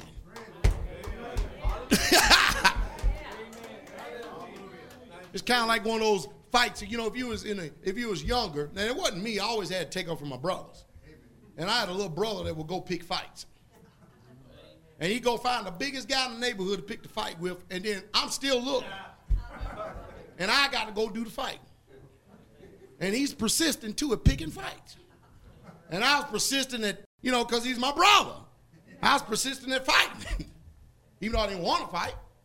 You understand what I mean? That's the way we got to do the enemy. If God said that somebody is healed, when we say the name of Jesus, it has nothing to do with me except just believing what he has already said. You all understand that? It ain't because I'm holy and I'm going around hollering, holy, holy. Glory to the King. I know he's holy. He knows I know he's holy. He wants somebody to do what he says so he can have access to do what he was doing 2,000 years ago.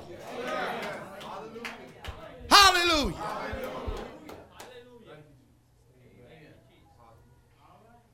So there is something to keeping his commandments. And then he said this, and he that keepeth his commandments dwelleth in him. D- do what? Dwell in him. Because remember, he said, I'm going to come in and make my home. That means Jesus going to come in and make a home. He's going to make a bold with you. And ain't you glad that Jesus talking? Huh? You know, it's really not hard to discern the voice of the Holy Spirit and the voice of the devil. Amen. All you got to do many times just take account how these voices make you feel. Amen. That's simple enough. My God, this can't be God. Huh? Look in the world is gone. Why am I feeling like this? You don't know by now?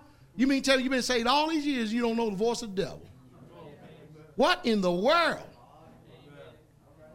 Praise the Lord, Pastor Dow. Glory be to the King.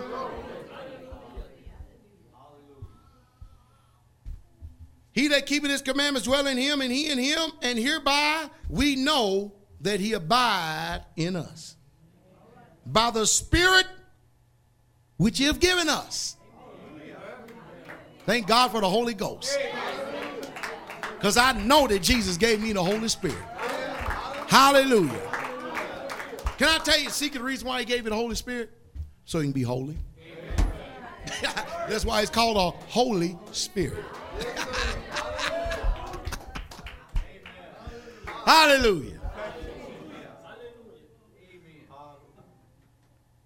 Now, let's look at this thing for a moment. Deuteronomy 11 26 says, Behold, I set before you this day a blessing and a curse. Y'all understand it?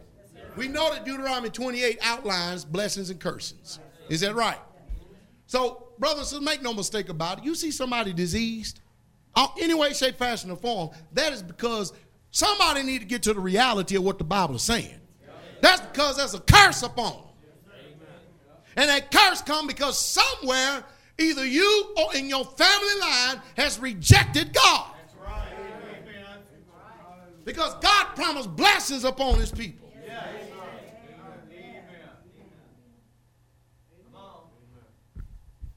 a blessing if, based on conditions. That's that word if right there. A blessing if you obey the commandments of the Lord, your God, which I command you this day, and a curse if you will not obey the commandments of the Lord. See, a lot of time the reason why you got all that crazy mind stuff going on is because somebody in your family line has been indwelled in some kind of uh, foreign worship of other gods Amen.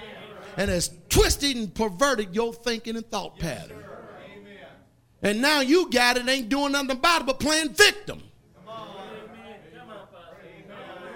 God needs some people to be warriors. Because he said, I'm giving you the spirit of fear. i give you power. You got the Holy Spirit, i give you love. You got the Holy Spirit, i give you a sound mind. And what you got to do is be tenacious enough uh, to go and get what the devil took from you. Now, if you ain't been used to fighting, I can understand the reason why you ain't fighting. Hallelujah. Lord to the King. if you ain't got enough strength, just depend on Jesus. Why you think he put us together as a body? So if you hadn't had the strength to fight, you can give it all us knuckleheads who were stupid enough to fight. I just happen to be one of them.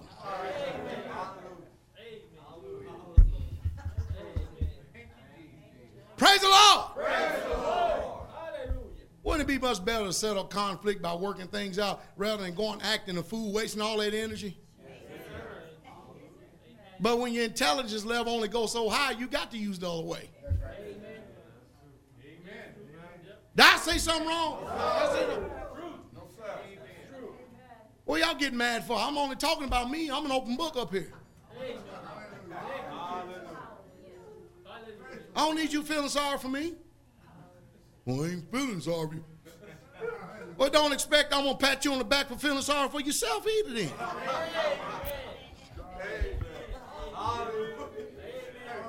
Or the Bible says, shake yourself. Yeah.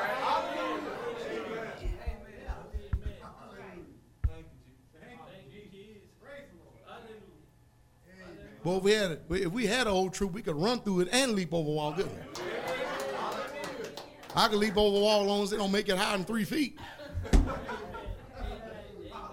Getting kind of old.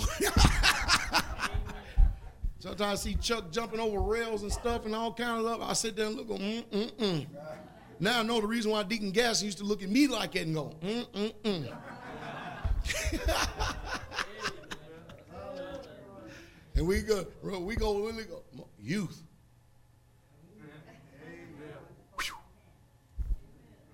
Don't we try sometimes while we old think deceiving ourselves, still thinking we're young? Come on. Amen. Amen.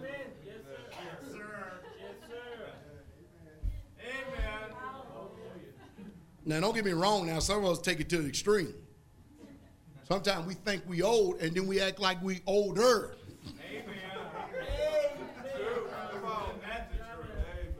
Oh, I'm covering it all, brother. we won't cover it all. Yes, sir. Yes, ma'am. Thank you, Jesus. Don't cover it all. You not amazing how the communication line works? Pound, pound, pound, pound, pound. Isn't amazing how it does it? But he says, A curse if you will not obey the commandments of the Lord your God, but turn aside out of the way which I command you this day to go after other gods which ye have not known. So don't tell me that everybody in this world is full of blessings because they're full of cancer. Sickle cell anemia. Heart attacks, asthma. Come on. Don't tell me we're full of blessings because all them sound like curses, deformities. But praise the Lord. Them, them are not upon a people that is full of blessings. We got to see this thing for where it is. Those things are only because of sin and curses. We're charged by the Apostle Paul. He said in his word, Let not sin therefore reign in your mortal bodies to obey it and the lust thereof. Don't even let it do it. Praise the Lord. Getting quiet in here now. Listen, folks, if you got cancer and diseases, anybody you know, blessings of God are not upon you. Nah, ain't no ain't, uh, blessing God. No, no, no. Little children born with sickness and diseases. You know that there are children right now that are born with cancer, born with diabetes. How can the blessings of God be upon somebody like that? The children is bearing the sin and the iniquities of the father. I don't care how many scriptures you want to quote that the that the son shall not bear the iniquity of the father. If I see something cursed, we're going to call it like it is. Amen. Because it sure don't look blessed. That's based on conditions, based on obedience. Yes, sir. Yes, ma'am.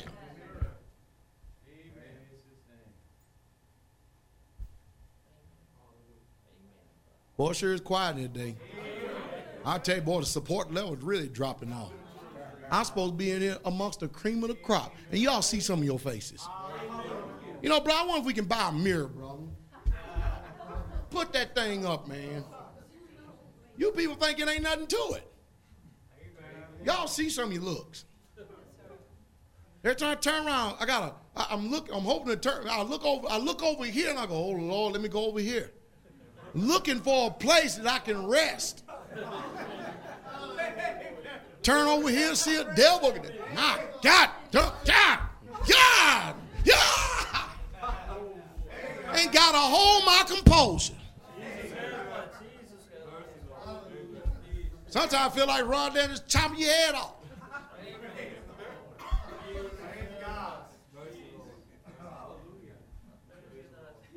Y'all remember me sitting somebody up here? look at them face out there. Tell me I'm kidding or not. Amen. Amen. Why do curses come upon people? Because they will not serve God. God. God has this habit of turning people over to what they like. And we just got to see that for reality. Mom and dad, they just didn't serve God somewhere. Now you're serving God. At least you love your children enough to try to put some blessings up on them. I mean, at least you're now in a position. You know, God has given us such an opportunity. He's given us such an opportunity to put us in a particular place here amongst these believers right here. This is unheard of almost even our time. That we can actually work out our salvation and do it with fear and trembling. We never even knew what cleansing of the soul and body was until we start getting it. God starts showing us healing and deliverance, casting out of devils. Blessed is blessed the name of Jesus.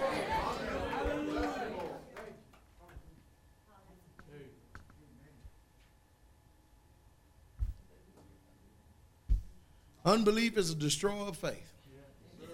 It's a destroyer, brothers and sisters. And what we need to work on is throwing out all doubt. You got to work on searching out doubt. The heart knows its own bitterness. Yes, it does too. You don't need nobody to tell you how bitter you are. You already know. Yeah, you do. Yeah, it'll be honest. So we're gonna have to search out, we're gonna throw out doubt. Amen. And don't let unbelief creep in. We, I'm serious. And wavering every time the voice of the devil comes. Don't the Bible talk about in the book of James? He that is wavering. He talks about people being tossed to and fro. It's just like a sea. Don't it talk like that? and we don't need to be like, we've been saved long enough to know the voice of the devil. Yes, sir. Yes, ma'am. I know I have. I know what it means to sit there. Sometime all of a sudden you you doing something doing pretty good, and all of a sudden this voice come up on. Next thing you know, you you, you done pull up. Then you gotta catch yourself. What in the world? Man, that booger trying to lock me in. see, y'all think I'm out of touch with reality. You don't see me hovering two feet above ground. You don't see no halo over my head. Hallelujah. Hallelujah. We in this thing, brothers and sisters. We, yes, sir, we in this thing. You see, the devil tries to get people to doubt in their heart, right here in the heart. See, because doubt and unbelief always, always comes from the devil. It's not an attribute of God. Doubt is not an attribute of God. Unbelief is not an attribute of God. It's not God's character. It's not his nature. It's not his attitude. It's not his makeup. It's not his spirit. So doubt and unbelief only comes from one source only one source. Yes, sir. Yes, ma'am. And anytime you hear the voice that speaks doubt and unbelief, don't listen to the devil. If he keeps on pounding, cast the thing down. Get stop what you're doing and get busy. Don't tell me you don't know how. We're gonna spend many, many years teaching you how to fight in war in the spirit realm. So don't tell me you don't know how to use the weapons. It's that you won't use the weapon. There's a difference. Yes, sir. Yes, ma'am. God will never, and I mean never, speak doubt to you. He will never do it. So it's easy to recognize the devil's voice. Mark 11, 23 says, For verily I say unto you, that whosoever shall say unto this mountain, Be thou removed, and be thou cast into the sea, and shall not doubt in his heart. Where does doubt originate from? In the heart. But shall believe those things. See what I mean? But already, see, the belief needs to be there before you speak. Believe those things which he says shall come to pass, and he shall have them. Therefore, I say unto you, Jesus says, that whatsoever things ye desire, when action ye pray. See, you've already set it up. I'm gonna pray. You ever give up more and say, okay, it's time me pray. You know what you're doing? You're deciding, I'm gonna pray. I'm gonna consecrate this time to God. I'm sanctifying. I'm set apart this time we got sisters come up here. Yes, up here in the mornings, and it's growing. A couple of sisters growing and coming up here. And, and see what they've done, they have set apart time. Sister Carol, first thing she do when she get up in the morning, she she she do a few little things, try not to get off course. You know what the devil does? This flesh something else. This flesh is really something else. You get up in the morning and your heart is already saying, all ah, right, it's time to talk to God. And before you know it, you done when did this, then we did that. Then we did this. Then we did that. Then we did this. And then all of a sudden, it's now it's time to go to breakfast. Amen. Amen. And you go, what in the world just happened? Amen.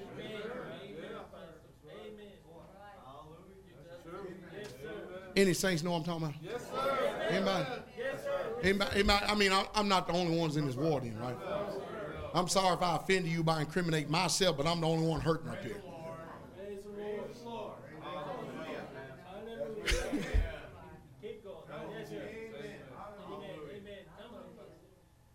And then you say, okay, when I get home, man, I got to do this thing. And then next thing you know, phone ring or somebody knock on the door or the radio blaring and you got to do this, got to do this. Half day done gone. You my God, and then you have to just just lock the door. Just say now, hold on, hold on, wait a minute, Amen. hold on. We don't went too far. Let's get. Uh-uh, I want to hear nothing else. Amen. It's time. Amen. amazing how things just pop up out of nowhere. Seem like they so important and don't mean nothing.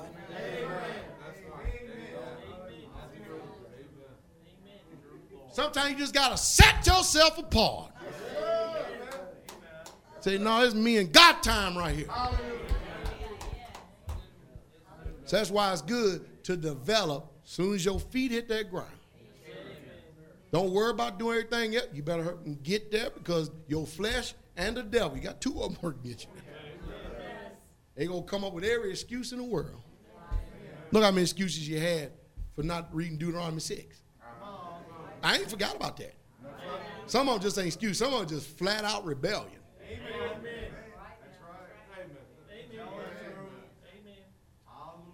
I mean, if I'd ask you to go jump off a cliff, I could see why you wouldn't obey that. I wouldn't do it either. But I ask you do something so simple, and even myself doing it, then why can't we obey it? Well, I don't want to. And you think you're in control. Well, do something you want to and see what happens.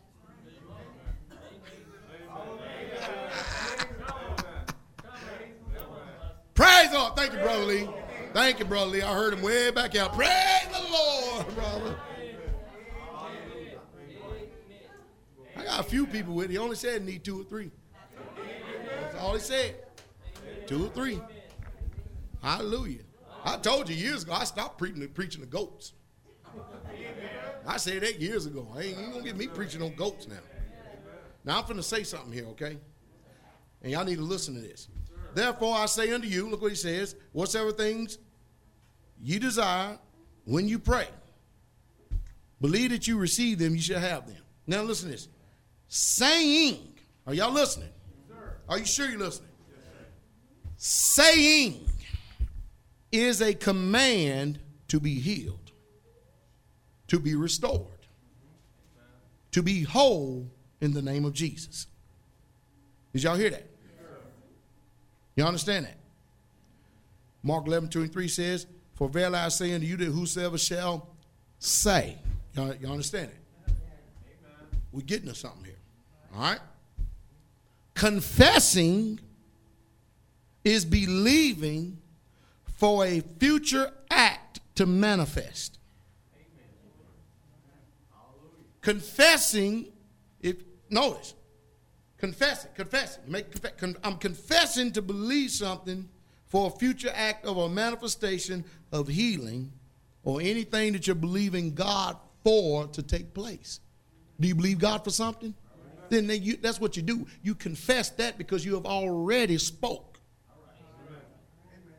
That's the key to receiving. You confess that you already have it. After you have after you've already said it. Not make any sense. You know what I mean? For instance, we, we got we got some arch enemy nemesis that work at Baker Donelson Caldwell. I don't want to call no names. Two attorneys, so we, we have got to con- keep confessing what we're believing God for. We're going to bring that thing to pass. And of course, the devil will throw up everything in, his, in our path to get us to believe the opposite. So we actually got some war because people are attacking us for our God we're serving. Hallelujah. Now, when you say, when you say something, you are given authority that has been granted to us by Jesus. And I'm making sense. Granted to us by Jesus to words. Authority that has been granted to us by Jesus to words. So when you say, in the name of Jesus, I command. Are oh, you following me? And you speak. That's authority you already use and has been delegated by you, but you have to use words to bring it to pass.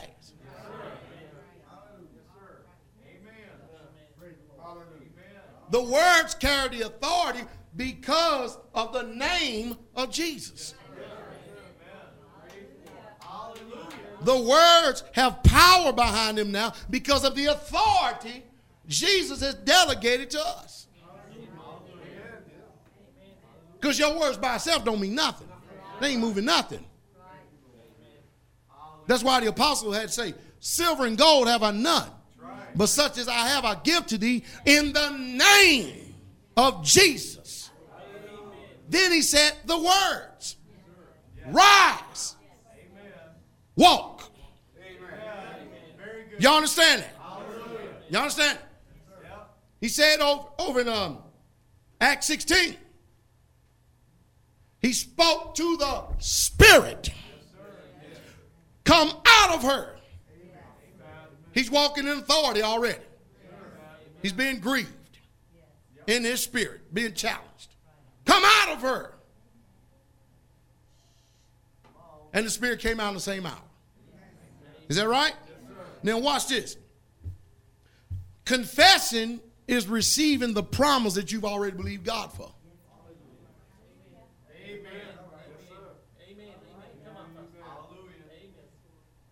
Hmm? So I, well, I believe God for this. You do? Yeah, and I'm confessing it right now. Amen.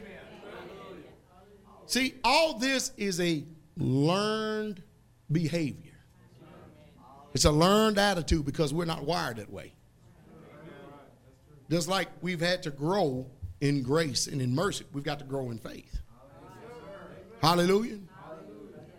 So when you say, see, you can't get down and say a prayer for something you already believe in God for.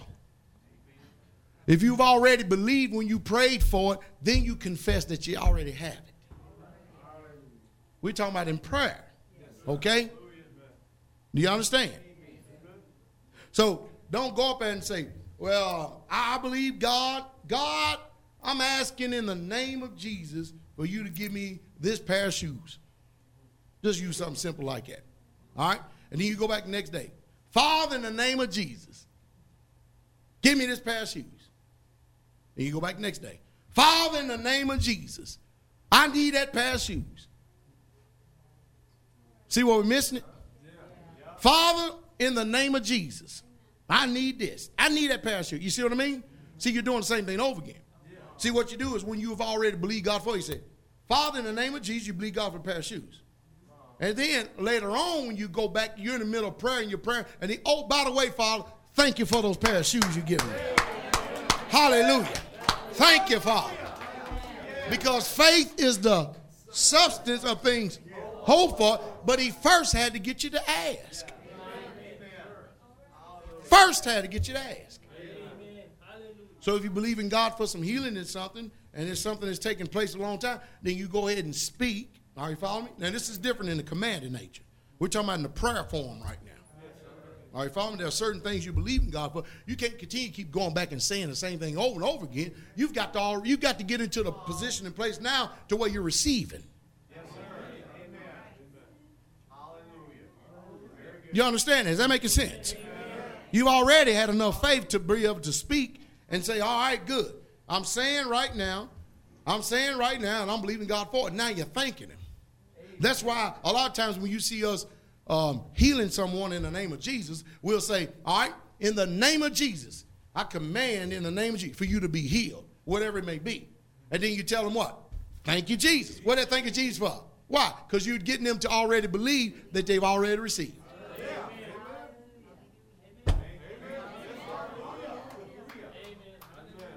I don't cut this thing off, bro. we going to go home.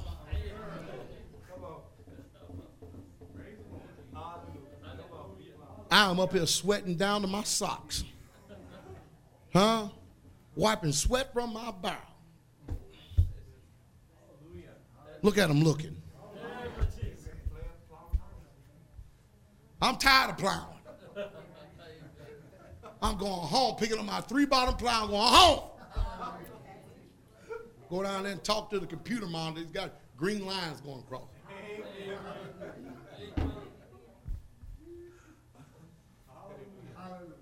Everybody get that? Yes, I know he said. I know that was that. Why can't he leave it out? Because you there.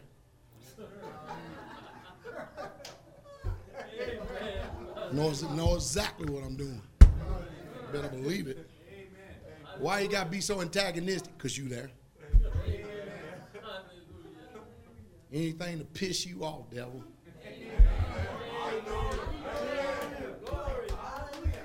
See, a lot of people don't know that's all that's going on. There's a war going on. War for the minds.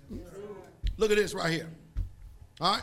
Now, both saying and confessing are calling something, um, calling into being something that does not exist at the present time. There's no manifestation of it, there's no material, materialization of it as you're speaking. Are you following? you ain't gonna go out there to a pond and say, okay, I command for this pond to be filled with water, and it's already filled with water. How much belief that's gonna take? How much faith that's gonna take? Huh? That'd be another thing though. If you go out there and say, all right, in the name of Jesus, I commanded for this pond to be filled with water, and all of a sudden a spring comes gushing up out the center of it. Amen. Matter of fact, you'll probably be fearing more than, than rejoicing you probably be so engulfed with unbelief, wondering what, how in the world that happened. No, sooner soon as you did it, you ask for it and go, how did that happen? Cancel out everything, gonna stop it up already. The spring is flowing.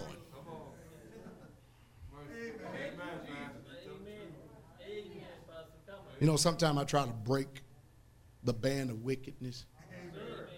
You know, because sometimes, you know, the devil has these cords. Phew, they turn around. And so every once in a while, I try to break them, pow, you know, by, by bringing, you know, laughter medicine to the soul. Try, try to bring just a little bit of laughter, you know, just a little hee, hee, hee, My style is back up. But you better believe this, I got them devils on the rope. Huh? They tied up like this, saying, quit punching me. Quit hitting on me. Stop.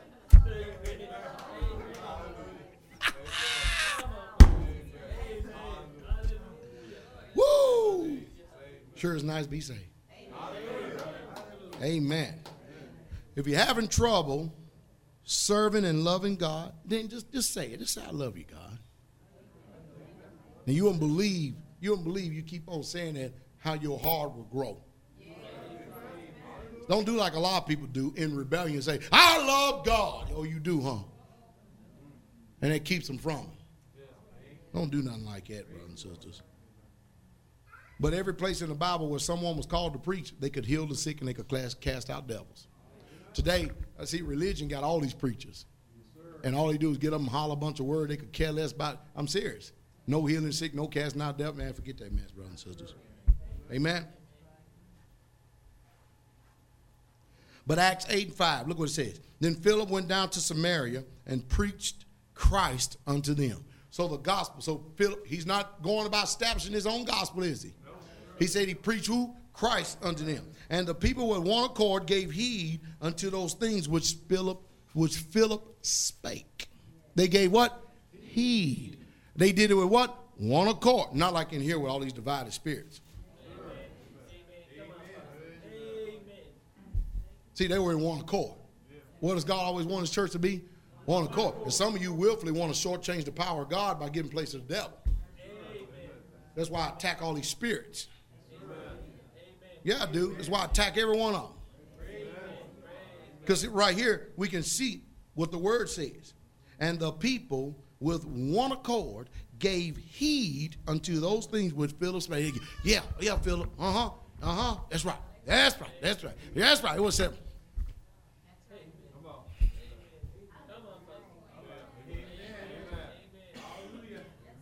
Say Jesus. Jesus. Does they look like one accord? No. Tell me, tell me, we need to we need to repent, don't we? Just a god awful shame what God gives to us around here and the way we do Him.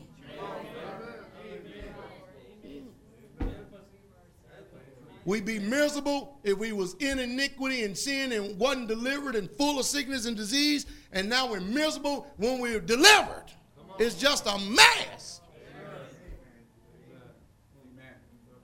I ain't say everybody.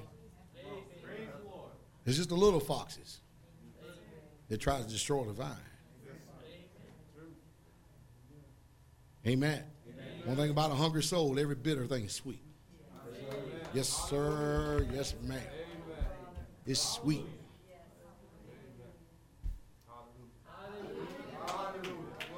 Kind of hard. I'm just, the old timers know what that means. Y'all remember what this mean? The one hand. What does that mean? I'm subjected. What does this mean? Submitted. I'm submitted. Hallelujah. So somebody, well, I ain't got to do all that. You know, even in the world, they say it takes more muscles to frown than it does to smile.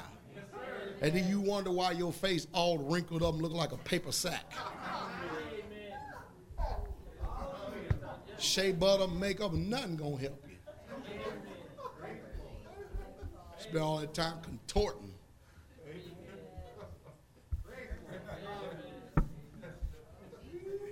I and Brother Doug, I, I got them spears, but they're, they, they, they're please, please, please.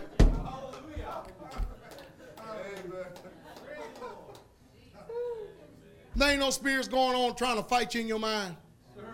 There ain't none. See, so don't tell me. I got at least 10 or 15 confirmations there. Amen. So don't tell me they ain't here trying to trying to pervert and subvert the word. Amen. So every once in a while I gotta go pull out a few punches. Amen. Pow!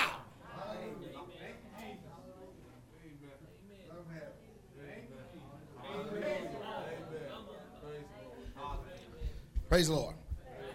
The difference was is that these people they heard the word with gladness. They were in one claw one accord when they heard Philip.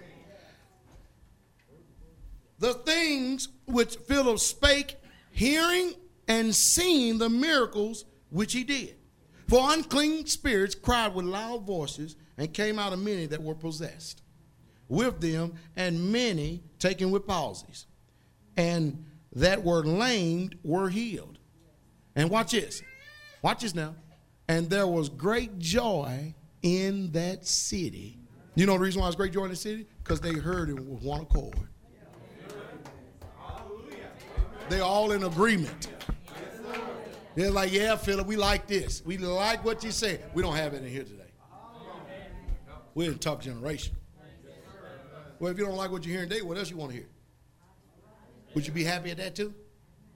Show me how to be happy. I mean, long time ago, the Bible said to that man, and they said, that man of God said, thou hast the words of eternal life.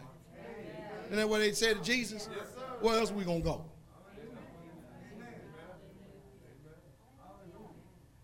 And Because you know, I don't believe in getting away people happiness. You don't like what's being said here, then go go wherever it's gonna make you happy. What you hear? Because that way we all we all be happy. Because that way we'll we'll be able to get more on one accord. Amen. We won't be divided.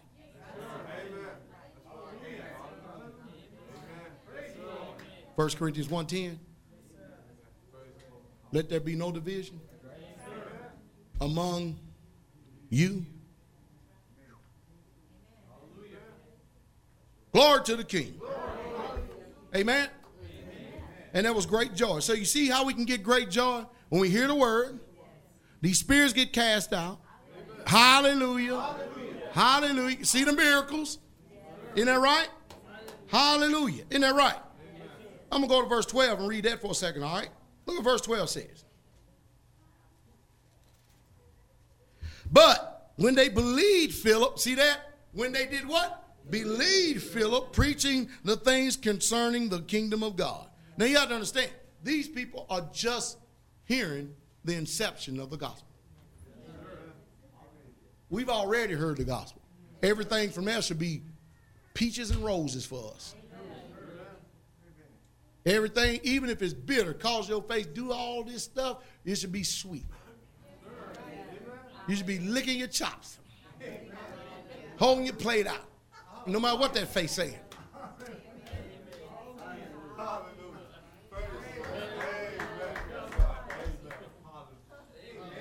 Huh? That's why he said, Pastor Dow, you're mad. I go, yeah, I understand. I know why he say that. Amen. Amen. But when they believed Philip preaching those things concerning the kingdom of God and the name of Jesus Christ, they were baptized, both men and women. They even took an action when they believed. See, we all been baptized. Everybody in here been baptized in the name of Jesus. that means we all believe. We believe those things concerning the kingdom of God. Glory to the kingdom. Then Simon himself believed also and when he was baptized, he continued with Philip and wondered, beholding the miracles and signs which were done. Now, when the apostles which were at Jerusalem heard that Samaria had received the word of God, they sent unto them Peter and John, who, when they were come down, prayed for them that they might do what? Receive the Holy Ghost. You ever notice people receive the word of God today and ain't nobody trying nobody feel no Holy Ghost? That can't be by. First thing we try to do is get people filled with the Holy Ghost. First thing we try to do. Now that don't mean you're gonna be holy from that point. That he just gives you the power to help you along in this journey to be holy.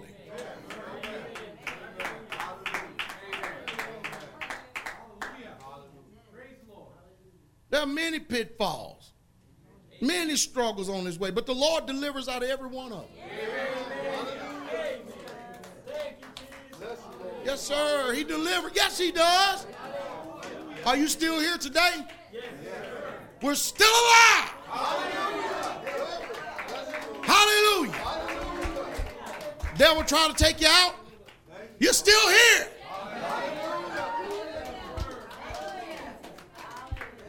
Glory to the King. What a blessing. So he ain't nothing but a liar. So don't let him rehash that same old 33 and a half record. 33.13, something like that, the speed of it. Trying to play the same tune over and over again. Get rid of that pig. Huh? For as yet he was fallen upon none of them. See, religion don't want people to be filled with Holy Ghost. Because the devil controls religion. Who was describing Pharisees? Were they not religious? Were they not very zealous? Did they not fast twice a week? They were religious. Did they not walk around these long they, phylacteries, nice robes? Did they not love being called rabbi, rabbi? Man, they had that form of godliness. Man, they put us to shame. They put us to shame. They had religion. Don't the Catholic Church, with all this pomp, got religion down?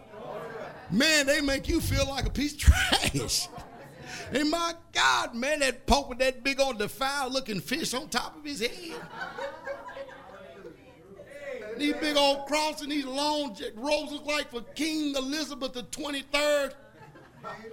Whoever it is, man, them, they, man, they, religion come down there, they, man, they, they got pomp, brother. Pomp. You know what pomp is? Royalty.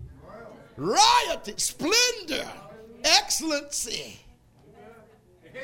moolah. And they walk like it too. Real taking real proper steps. I like being out, stick my foot out. they do, boy. They, they they walk like it too, boy. They carry their little things. Their little altar boys being raped. They up there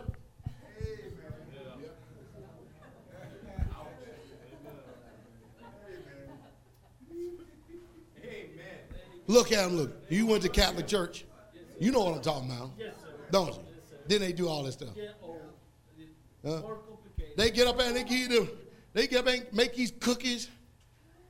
Go to hell, Mary. You dip it in there, and they got pomp, boy. They got religion. And the Baptist church, they just, they just all look like sows. They just. Best thing they got going. heaven, heaven, heaven. That's the best thing they got going. Church of Christ, bunch of dead. somebody might as well not even be sitting in the seat. You got some lifeless bodies sitting in seats just filling up. Amen. And that Methodist church, boy, if that was the best service of the year or decade, boy, Amen. Lord have mercy. Good thing y'all didn't go up and suffer through that mess. They had a woman get up, call herself a preacher in fishnet. I said, what's this damn hoe doing up here? Prostituting up here. And I didn't get offended because they ain't the Church of Jesus Christ. Amen. They're religious people. And then this old dead looking bishop, he comes up to me and says, he says, uh, he says, are you a pastor? I said, yes, sir. He says, well, and he looked like somebody jammed his neck down in his shoulders he's all looked like a dead corpse walking. he says, well, you know, um, uh, Brother Welch had a lot of influences on preachers around here. I said, I didn't know him.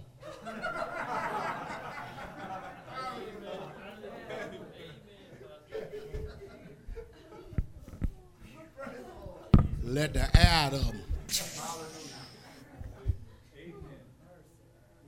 Come on, if you're going to be a preacher and you're going to be hated of all men, for his name's sake, you got to tell the truth. Am I telling the truth? Am I lying? I'm not lying. I'm just telling the truth, even the way they believe it. And they hate me for telling the truth what they believe. If you're going to get in trouble, you got to get in trouble for something.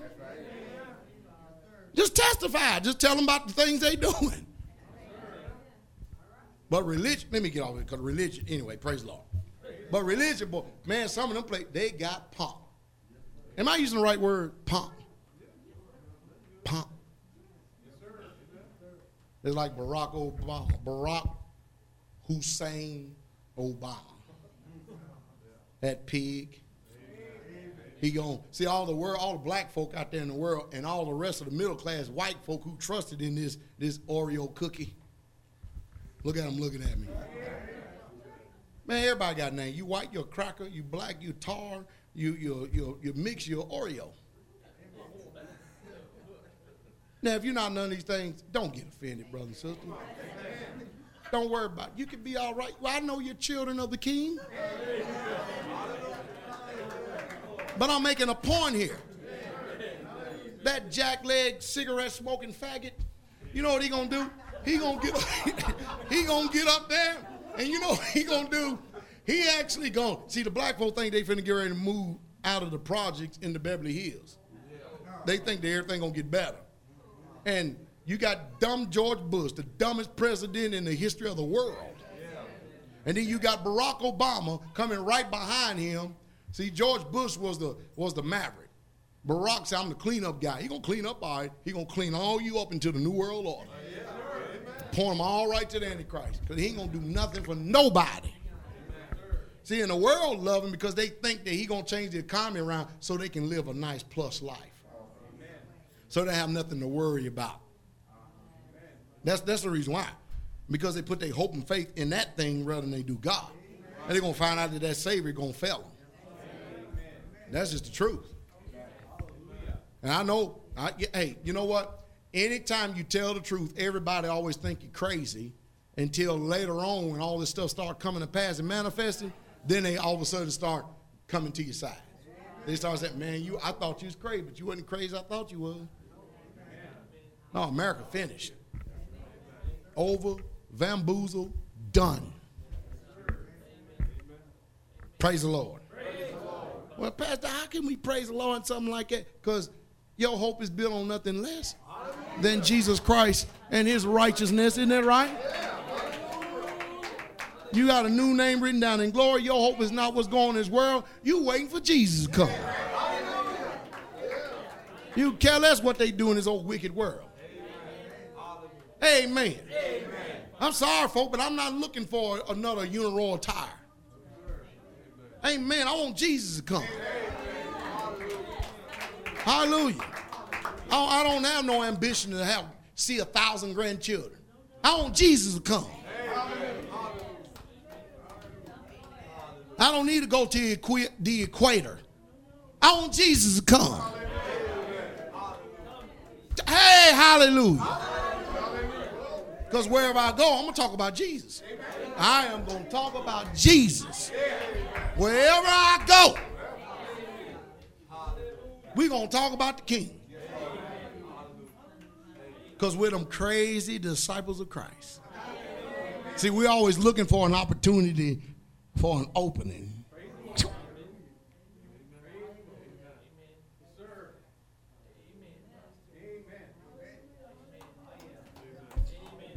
Yeah, we are. Yes, Amen. Anyway, let me get on right here. I'm almost done, brothers. All right.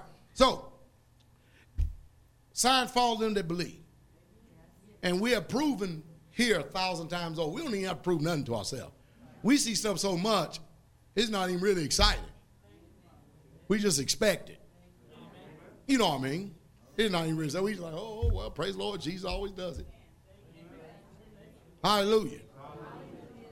And if there's something that's long standing, so we, we figure that out too. We getting to it, getting close to it. See, that's what I'm talking about. There are certain things in our heart that is hardened that prevents Jesus from healing us completely. See, we got a higher standard than those out there who don't know nothing. God holds us to a higher standard, a higher level of sanctification. We've been given much, so much is required. Thank God for that, that He can entrust us with much. He could have just said, I'm going to leave you dumb. I'll just leave you religious, make you think that you know somebody you don't know nothing. Look at all the stuff we've learned.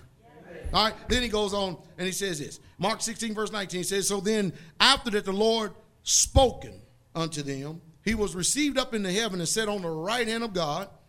And they went forth and preached everywhere, and the Lord working with them, confirming the word, the Lord working with them. You plus Jesus. The Lord plus you. The Lord working with them, confirming the word with signs following. Amen. Isn't that right? Wouldn't it be a wonderful day if pastors all across this land could embrace this, this gospel of Jesus Christ like we've embraced it? there'd be a whole bunch of areas full of joy, would it not? Would it not? You know, chances are, brother, we may have to buy a tent, brother. Buy a tent, go around. I'm serious because, man, you know, none of these old pagan churches going, all you got to do is buy a tent and then run, put it up in a week in advance and then put up a run of paper and then put a little banner out front say, miracle healing revival. Yes, go in there and beat them up with the word yes, and then watch Jesus confirm the word. Hey, that's the reason why A.A. Allen and Jack Coe and them went around in tents, because ain't none of these pagan churches gonna open up no doors for you come. Look, you, you ain't seen the mess that's in there. Amen. You ain't seen the mess. Every synagogue Jesus went into, they ran him out of it. What makes you think that behavior's done changed? Religion don't want none of you. They especially don't want me. Oh, none of you in it, man. When you come into their temples, they, they think you are defiling their temple. You bringing holiness in there. And they ain't going to have none of that. That's why when you go out, you, you're the gazing stock. People look at you like, thank God. People spend more time looking at us than they do the cattle in the field. Amen. The eyes of the Lord run to and fro throughout the whole earth to show himself strong in behalf of them whose heart is perfect towards him. Can y'all believe that? God's eyes is actually, he's looking all through this earth. He's going to and fro, and he's looking to see whose heart. You know, that's the reason why David had special favor from God. Because he was a man right after God's own what? Heart. The people didn't believe that, but God knew the man's heart, didn't he? He saw, didn't he? And the Bible said that God's eyes is running to and fro. He's looking all over. His heart, you know, his eyes always at this place.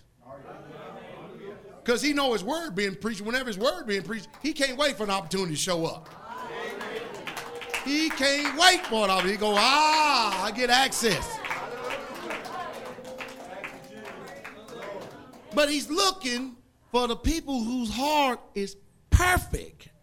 Toward the Lord knows the heart. And he's looking, he going, wow, yeah, look at that. Look at that. Look. Hey, hey, hey, Gabriel. Right there. There go people whose heart is perfect. Yes, sir. If I want somebody to glorify my name, we'll be right there on Sabbath. Hallelujah. Want to go somewhere and show myself mighty in this wicked and evil and adulterous generation? We'll go right there straightway. They on the right path. They on the highway of holiness. They getting this thing right. Hallelujah. They're hearing my voice. Glory to the King. So the deal is to get our heart right towards God. Amen. Do you believe? I believe. Do you believe? I mean, I believe. I, brothers and sisters, I'm not. I, am telling you, I believe. Amen. And not only I'm telling you, I will show how much I believe. Amen. Praise the Lord. Praise I'm not like some of these big old fat windbag preachers up there just blowing a bunch of of, of breath. There's some proof in this pudding. Remember what I taught us last Sabbath. Remember, when we saw Jesus, when people would come to him, he would ask him, What do you need? See, a lot of times we just come up. And what we need to do is we need to get the people make a confession. Remember, I told you, you could be thinking that you're going to pray for their eye because you see something wrong with their eye. And they might be coming up because they want something to be taken care of in their foot. So that's why you have to ask people, what do you want Jesus to do for you? Amen. And do you believe that he's able to do this? Amen. And you got to watch those answers.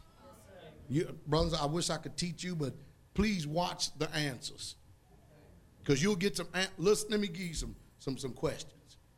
Okay, let's say if you ask somebody, it's very important you do it. Do you believe that Jesus is able to heal you? Yes, I do. Do you believe that he's going to heal you right now? I believe he will heal me. Y'all don't hear that? Yeah. That's a difference between saying, I know he will heal me. See, that sounds so close to faith but yet it just ain't there. It ain't. That's not their confidence. Amen. That's not their confidence. Because if you believe wrong, you're going to act wrong. Yeah, amen. amen. And you ain't going to believe right. So we got to get, you got to listen real, real close. They'll say, um, you'll constantly ask people, do you believe God can heal you? If it's something that need to be healed. And they'll say, well, I believe he can heal me. Y'all hear it? You ain't tell, we don't want to ask you the question. We know he's able, but you're up here. We're trying to get you to make a positive, doubt free confession. Because out of the abundance of the heart, the mouth is doing the what? It's doing the speaking. Isn't that right? Or some people say, well, I believe he'll heal me when he's ready. See, you got you got to listen. You got to really tune in and listen. Do you believe God can heal? Well, I, I I I believe He can heal me. Do you? Does that person act like they really believe God? Can heal?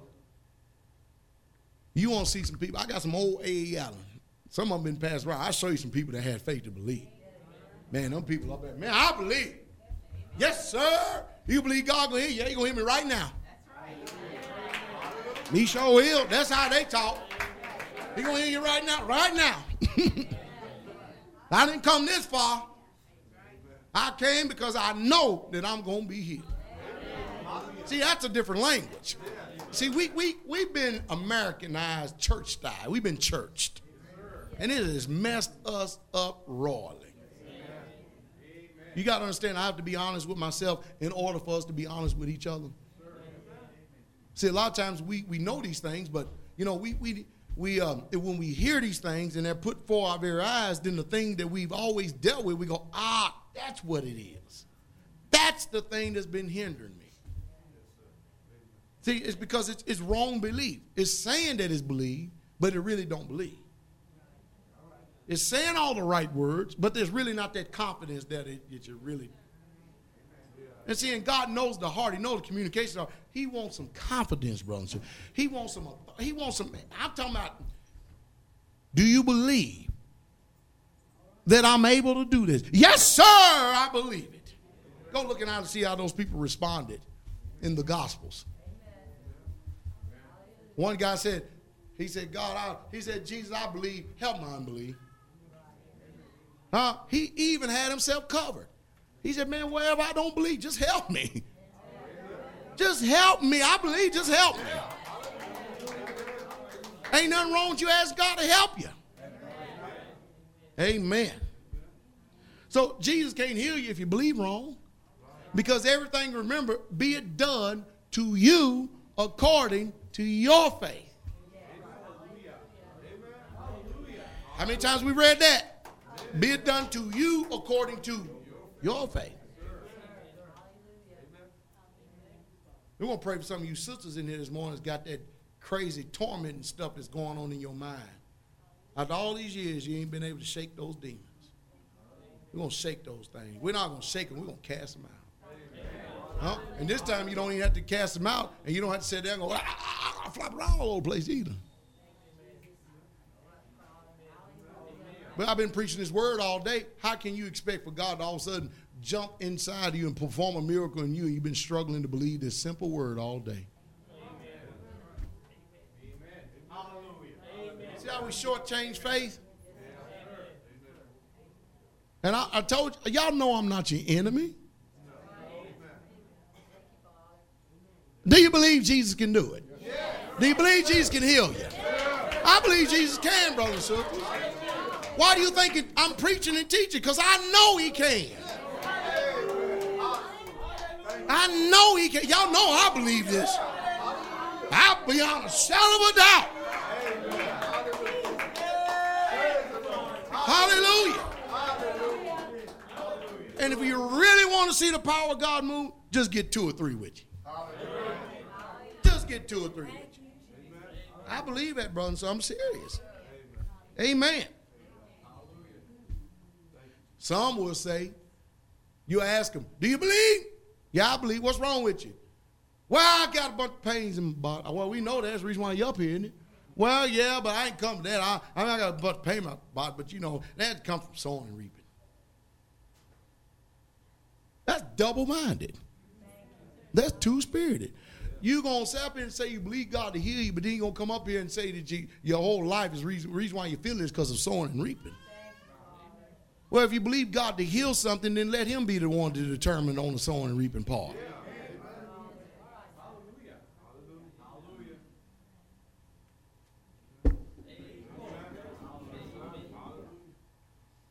so that you may know that the Son of Man have power on earth to forgive sins. He says to the sick of the palsy, take thy bed, get up, walk. Every time that God heals you, he's forgiving you of your sin. First order business is we need to ask God to forgive us of our sins where we have not had a conscience in mind to ask. We may have asked, but we may have not known how to ask. We could have been double minded, could have been wavering. Yes. Amen? Amen. Isn't that true? so we need to ask God to forgive us of our sins that we have not been capable of asking Him to forgive us. Amen? Amen. Do you ready? Are you ready to do that? Yes, you ready for Jesus to forgive you of your sins? Hallelujah. Because there's one thing about it when your sins are forgiven, then he has access to come in and perform his will. Hallelujah. Hallelujah. Do you believe? Yes, I believe. Yes, Notice I keep asking, do you believe? Because everybody don't believe, don't you? I still got that going on. Huh? I'm, I'm taking in the, the lure now. Put my pole up now. Caught all the fish you need. Glory be to the King. And how the gospel work. I'm pulling it in now. Yes, sir. Well, man, come on. I want to be caught too late now. Been presenting this lure all day long, wearing my arm out. Then Jesus said, I'm going to make you fishers of men. this, for you ain't going to catch fish, but you're going to catch men.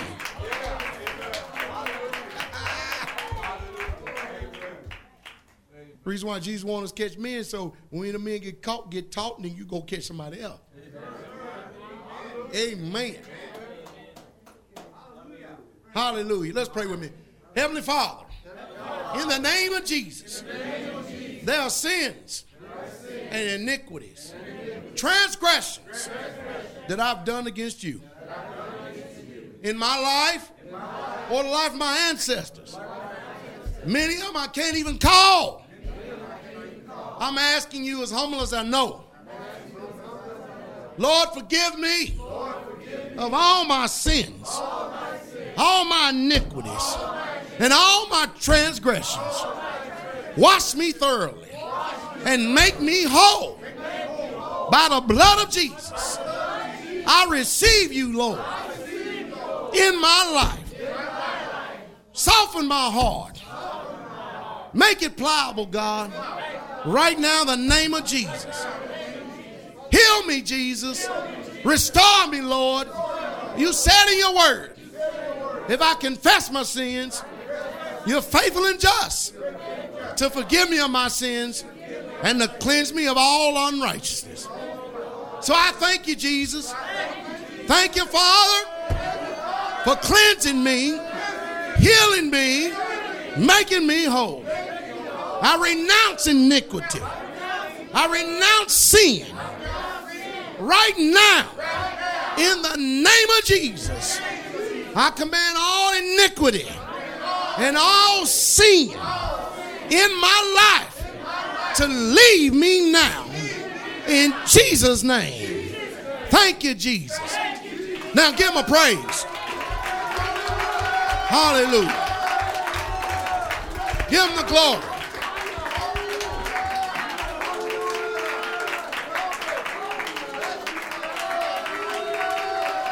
Hallelujah.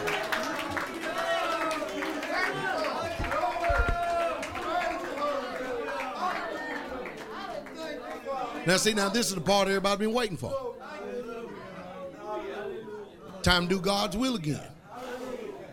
Huh? Time to heal the sick. Cleanse the lepers. Any prisons that you may be in, in your mind, got, got to get healed. Hallelujah. Now, since we're here amongst believers, you know I'm not going to sit up and take all the glory for myself because it's for the glory of God. Huh? Why do you think I've been preaching it all this week and stuff? I mean, I will come around and deal with some some matters that may be uh, what you call a little rough or tough. Why you follow me? Now, don't think I'm, I'm, I'm dopping a hands off attitude. By no means, I like getting my hands dirty. Praise the Lord. Praise the Lord. Amen. But brother and sister, what I'm talking about is to see when we practice this and we continue to believe this with God for ourselves and see that God can use us even amongst ourselves right here. You know it ain't gonna be no problem we get out there. No problem at all. Because we got to work to do. God is entrusting us with too much of His Word, too much of His, I'm too much of His Word, too much of His power for us to just sit inside the corridors of these walls right here, and just to toss faith back and forth with each other. We got to be ready. You never know. I might, you know me, I'll go out and maybe be in the West somewhere and be in, man, hey, uh oh. self. hey, I want, hey, I want you I want this one, this one, this one, this one, this one to be over here in Montana in three days. Why? You know we got to, do. and y'all got to be ready to go. Because everywhere I go, there's going to be something going on. We're going to tear Satan's kingdom down. We're going to tear it down. We're going to tear it down.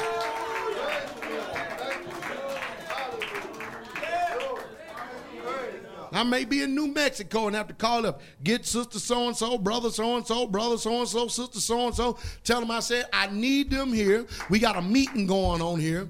I need them here now because there's too many people for me to be dealing. I ain't going, I'm not about to step to 3 o'clock in the morning praying for all these folks. You get over here.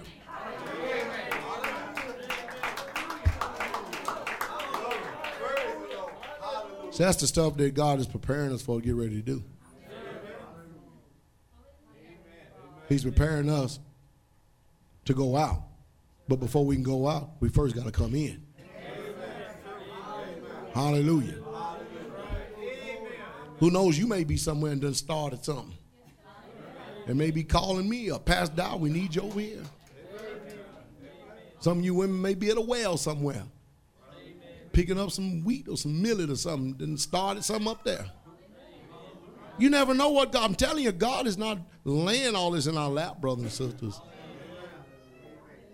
For us just to sit here and have this profession of faith amongst ourselves so easy. He's giving us, giving us much and much is required. So you got to be ready to do God's will because that's what we're going to do. Now, I'm telling you, that's what it's all about. That's, that's what our whole mission is about right here. Our whole mission is about Jesus. 100%. Jesus. All day, all night. The King.